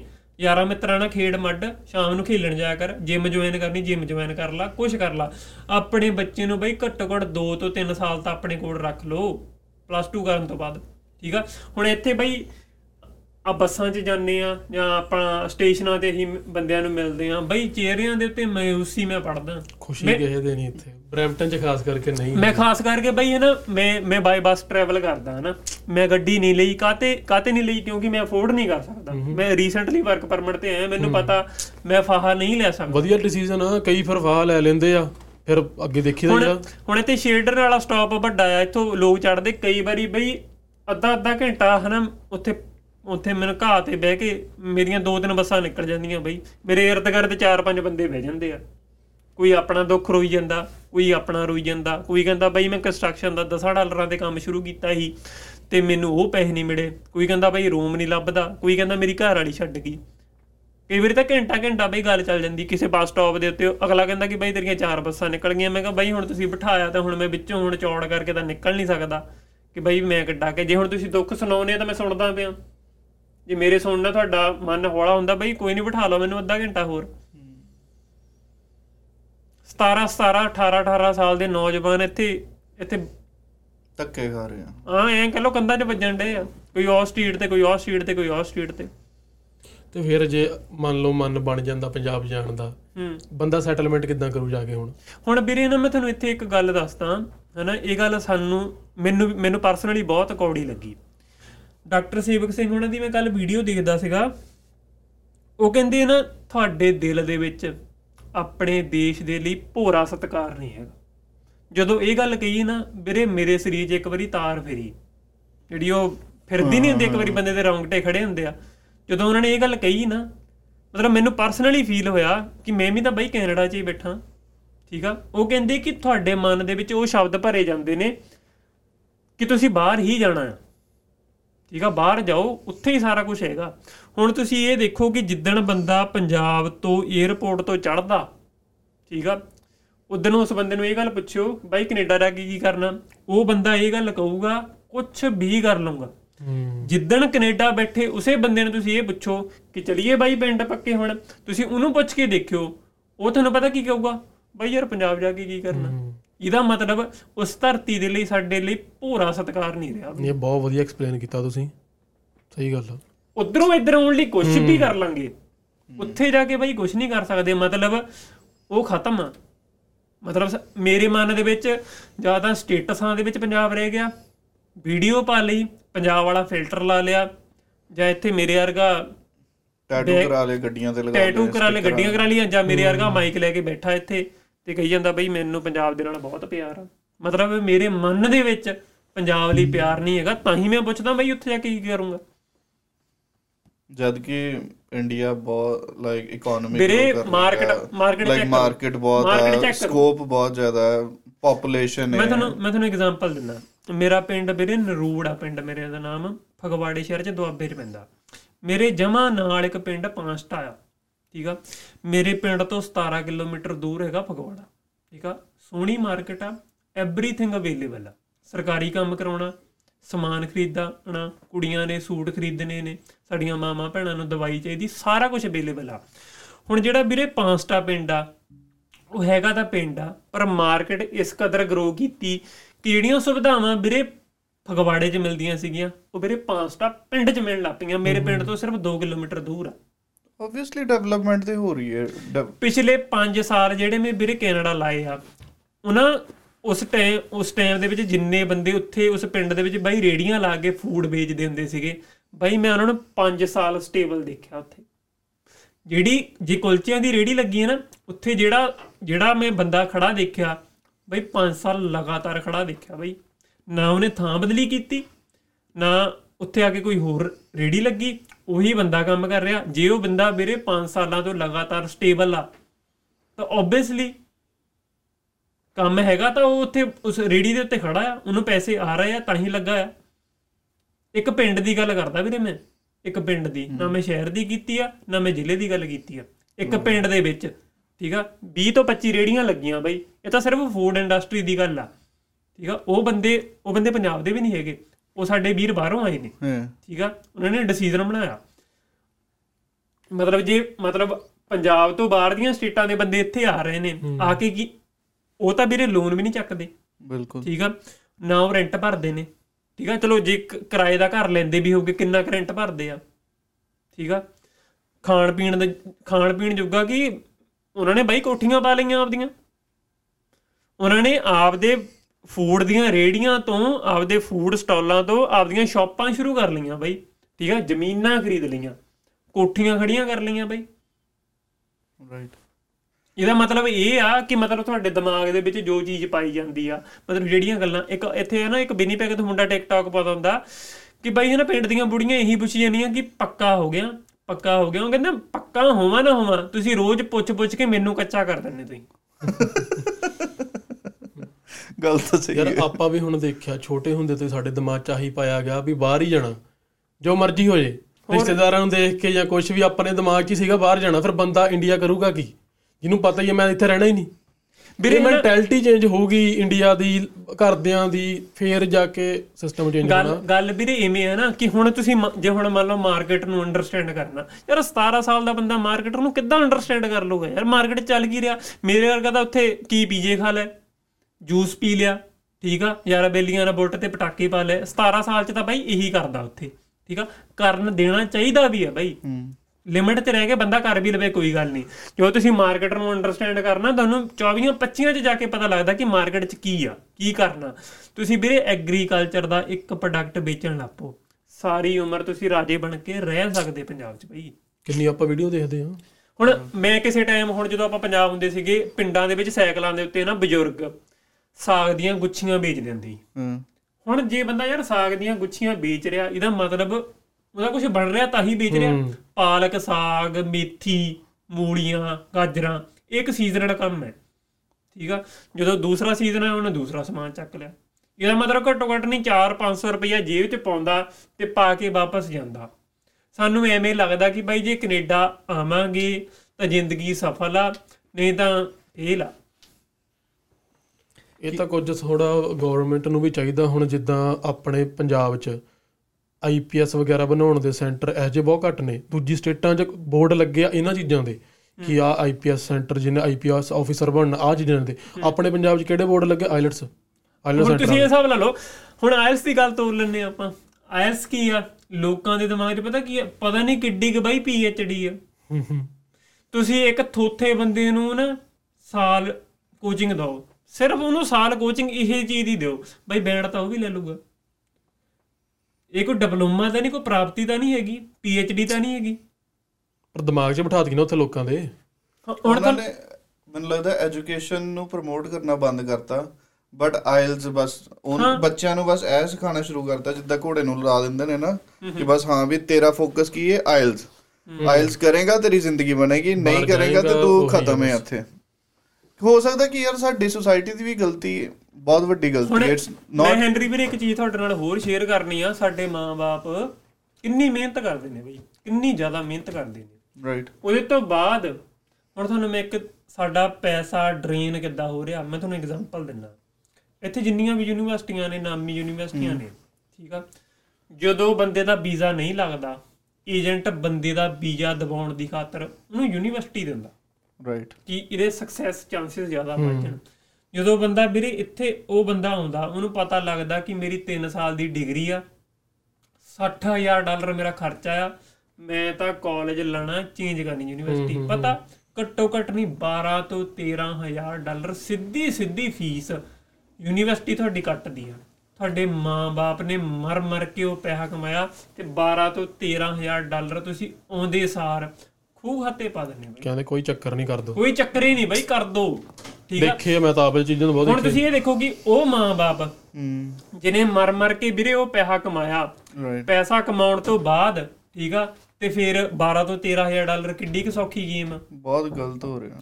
We don't want to spread negativity but ਜੋ ਰਿਐਲਿਟੀ ਹੈ ਆਪਾਂ ਉਹ ਲੈ ਕੇ ਆ ਰਹੇ ਹਾਂ। ਆ ਬਹੁਤ ਸਾਰੇ ਲੋਕ ਨੇ ਜਿਹੜੇ ਬਸ ਤੁਹਾਨੂੰ ਦਿਖਾਣਗੇ ਉਹ ਫੈਂਟਸੀ ਵਰਲਡ ਜਿਹੜਾ ਅਮਰੀਕਨ ਡ੍ਰੀਮਸ ਨੇ। ਬਟ ਇਹ ਵੀ ਬਹੁਤ ਇੰਪੋਰਟੈਂਟ ਹੈ ਕਿ ਮਤਲਬ it's a very emotional episode ਕਿ ਆਪਾਂ ਬਹੁਤ ਸਾਰੀ ਚੀਜ਼ਾਂ ਦੀ ਗੱਲ ਕੀਤੀ ਇੱਥੇ ਅੱਜ। ਤਾਂ ਵੀਰੇ, ਤੁਸੀਂ ਕੀ ਕਹਿਣਾ ਚਾਹੋਗੇ? ਬਸ ਬਈ, ਹਨਾ, ਹੱਥ ਬੰਨ ਕੇ ਮਾਪਿਆਂ ਨੂੰ ਇੱਕ ਬੇਨਤੀ ਆ ਕਿ ਆਪਣੀ ਜ਼ਿੰਮੇਵਾਰੀ ਸਮਝੋ, ਹਨਾ। ਸੋ ਜਿਵੇਂ ਉਹ ਕਿਸੇ ਸਿਆਣੇ ਬੰਦੇ ਨੇ ਕਿਹਾ ਨਾ ਕਿ ਤੁਸੀਂ ਆਪਦੀ ਧੀ ਨੂੰ ਪਿੰਡ ਕਰਿਆਨੇ ਦੀ ਦੁਕਾਨ ਤੇ ਇਕੱਲਿਆਂ ਨਹੀਂ ਸੀ ਭੇਜਦੇ ਤੇ ਇੱਥੇ ਸੱਤ ਸਮੁੰਦਰ ਪਾਰ ਭੇਜਣ ਲੱਗਿਆ ਤੁਸੀਂ ਇੱਕ ਮਿੰਟ ਵੀ ਨਹੀਂ ਸੋਚਦੇ ਹੈਗੇ। ਘੱਟੋ ਘੱਟ ਵਿਦੇਸ਼ ਭੇਜਣਾ ਭੇਜੋ, ਤੁਹਾਡਾ ਪੈਸਾ ਤੁਹਾਡੀ ਜ਼ਿੰਦਗੀ ਨਾ ਭੇਜ ਲਓ, ਹਨਾ? ਪਰ ਘੱਟੋ ਘੱਟ ਆਪਣੇ ਬੱਚੇ ਨੂੰ ਗਰੋ ਕਰਨ ਦਿਓ, ਠੀਕ ਆ? ਜੇ ਉਹ ਬੰਦਾ ਤੁਹਾਡਾ ਬੱਚਾ ਪੰਜਾਬ ਰਹਿਣਾ ਚਾਹੁੰਦਾ ਬਈ, ਉਹਨੂੰ ਰਹਿਣ ਦਿਓ। ਪੰਜਾਬ ਨੂੰ ਐਡਾ ਵੀ ਕਿਤੇ ਗਰਕਿਆ ਨਾ ਬਣਾਓ ਕਿ ਉੱਥੇ ਤਾਂ ਬਾੜੇ ਮਾੜੇ ਹਾਲਾਤ ਨੇ ਜਾਂ ਉੱਥੇ ਸਰ ਨਹੀਂ ਸਕਦਾ। ਬਈ ਜਿਹੜਾ ਨਸ਼ਾ ਕੈਨੇਡਾ ਦੇ ਵਿੱਚ ਵਰਤ ਰਿਹਾ ਜੇ ਇਹੀ ਨਸ਼ਾ ਨਾ ਵੀਰੇ ਪੰਜਾਬ ਵਿੱਚ ਵਰਤਣ ਲੱਗ ਪਵੇ ਬਹੁਤੀਆਂ ਸੰਸਥਾਵਾਂ ਦੀ ਫੁੱਲ ਟਾਈਮ ਜੌਬ ਪਤਾ ਕੀ ਹੋ ਜੂਗੀ? ਬੰਦਿਆਂ ਨੂੰ ਸੇਵਾ ਦੇ ਵਿੱਚ ਅੰਤਮ ਸੰਸਕਾਰ ਕਰਨਾ। ਇੰਨਾ ਡੇਂਜਰਸ ਨਸ਼ਾ ਹਾਂ ਵੀਰੇ ਹੈਗਾ ਆ ਠੀਕ ਆ। ਇਸ ਕਰਕੇ ਤੁਸੀਂ ਐਂ ਤਾਂ ਨਾ ਹੀ ਸੋਚੋ ਕਿ ਬੜਾ ਈਜ਼ੀ ਰਹੂਗਾ ਹਨਾ? ਇੱਥੇ ਤਾਂ ਤੁਹਾਡੇ ਹਰ ਗਲੀ ਮੋੜ ਦੇ ਉੱਤੇ ਸ਼ਰੇਆਮ ਤੁਹਾਨੂੰ ਪਤਾ ਹੀ ਹੈ ਨਾ ਕਹਿਣ ਦੀ ਲੋੜ ਨਹੀਂ ਹੈਗੀ। ਤੇ ਉੱਥੇ ਤੁਹਾਡਾ ਮਾੜਾ ਮੋਟਾ ਕੋਈ ਡਰ ਹੁੰਦਾ ਨਾ ਤੇ ਆਪਾਂ ਇੱਜ਼ਤਾਂ ਵਾਲੇ ਆ। ਸੋ ਸਾਡਾ ਮਤਲਬ ਮੈਂ ਤਾਂ ਐਵੇਂ ਤੁਸੀਂ ਕਹੋ ਕਿ ਮੈਨੂੰ ਗਾਲਾਂ ਕੱਢੋ ਕਿ ਤੁਸੀਂ ਹਨਾ ਨੂੰ ਨੈਗੇਟਿਵਿਟੀ ਬਈ ਆਪਾਂ ਤਾਂ ਇੱਜ਼ਤਾਂ ਦੇ ਰਖਵਾਲੇ ਚਲੋ ਹਨਾ। ਮਹਾਰਾਜ ਦੀ ਬਖਸ਼ਿਸ਼ ਹੀ ਆ ਕਿ ਆਪਾਂ ਉਹੋ ਜੀ ਗੱਲ ਕਰਨੀ ਆ, ਜਿੱਥੇ ਆਪਾਂ ਸਾਰੇ ਸਾਂਝੇ ਰਲ ਮਿਲ ਕੇ ਆਪਣਾ ਹਨਾ ਇੱਕ ਦੂਜੇ ਦਾ ਸਾਥ ਦਈਏ। ਤੇ ਮੌਜੂਦਾ ਹਾਲਾਤ ਦੇ ਵਿੱਚ ਜੇ ਤੁਹਾਡਾ ਬੱਚਾ ਪੰਜਾਬ ਰਹਿ ਸਕਦਾ ਤਾਂ ਬਈ ਰੱਖੋ ਤੇ ਉਹਨੂੰ ਗਰੋ ਅਪ ਕਰਵਾਓ ਤੇ ਆਪ ਦਾ ਸੋਚ ਸਮਝ ਕੇ ਹੀ ਕੈਨੇਡਾ ਆਓ। ਤੇ ਜਿਨ੍ਹਾਂ ਦਾ ਸੂਤ ਆ ਬਈ, ਉਹਨਾਂ ਦਾ ਸੂਤ ਆ। ਜਿਨ੍ਹਾਂ ਦਾ ਔਖਾ ਬਈ ਬਾਹਲਾ ਔਖਾ। ਤੇ ਆਪਾਂ ਨਾਲ ਹੀ ਫਿਰ ਹੁਣ ਰੈਪ ਅਪ ਕਰਾਂਗੇ। ਧੰਨਵਾਦ ਵੀਰੇ ਤੁਹਾਡਾ ਬਹੁਤ ਬਹੁਤ। ਆਪਾਂ ਜਿਹੜੇ ਬਹੁਤ ਵਧੀਆ ਇੰਪੋਰਟੈਂਟ ਟੌਪਿਕ ਸੀਗੇ ਜਿਨ੍ਹਾਂ ਤੇ ਆਪਾਂ ਗੱਲ ਕੀਤੀ ਆ। ਤੇ ਫਿਰ ਆਪਾਂ ਜਲਦੀ ਮਿਲਾਂਗੇ। ਥੈਂਕ ਯੂ ਸੁਖਦੀਪ ਵੀਰੇ। ਧੰਨਵਾਦ you, ਬਈ ਤੁਸੀਂ thank ਆਏ ਧੰਨਵਾਦ. ਜੀ ਕਿੱਦਾਂ ਲੱਗਿਆ ਅਗਲਾ ਸੀ ਟਾਈਮ ਤੇ ਆ ਕੇ? ਬਹੁਤ ਕਿੱਦਾਂ ਵਧੀਆ ਲੱਗੀ। ਪੋਡਕਾਸਟ ਬਹੁਤ ਵਧੀਆ ਬਈ ਤੁਹਾਡਾ ਸੋਹਣਾ ਕੰਮ ਆ। ਤੁਸੀਂ ਪਹਿਲੇ ਜਿਹੜਾ ਐਪੀਸੋਡ ਕੀਤੇ ਸਿਰਾਂ ਨੇ ਤੇ ਗਾਹਾਂ ਵੀ ਪ੍ਰਮਾਤਮਾ ਤੁਹਾਨੂੰ ਚੜ੍ਹਦੀ ਕਲਾ 'ਚ ਬਖਸ਼ੇ ਜੀ। ਸਾਰਿਆਂ ਦਾ ਧੰਨਵਾਦ ਸਤਿ ਸ੍ਰੀ ਅਕਾਲ। ਥੈਂਕ ਯੂ ਥੈਂਕ ਯੂ ਜੀ। Thank you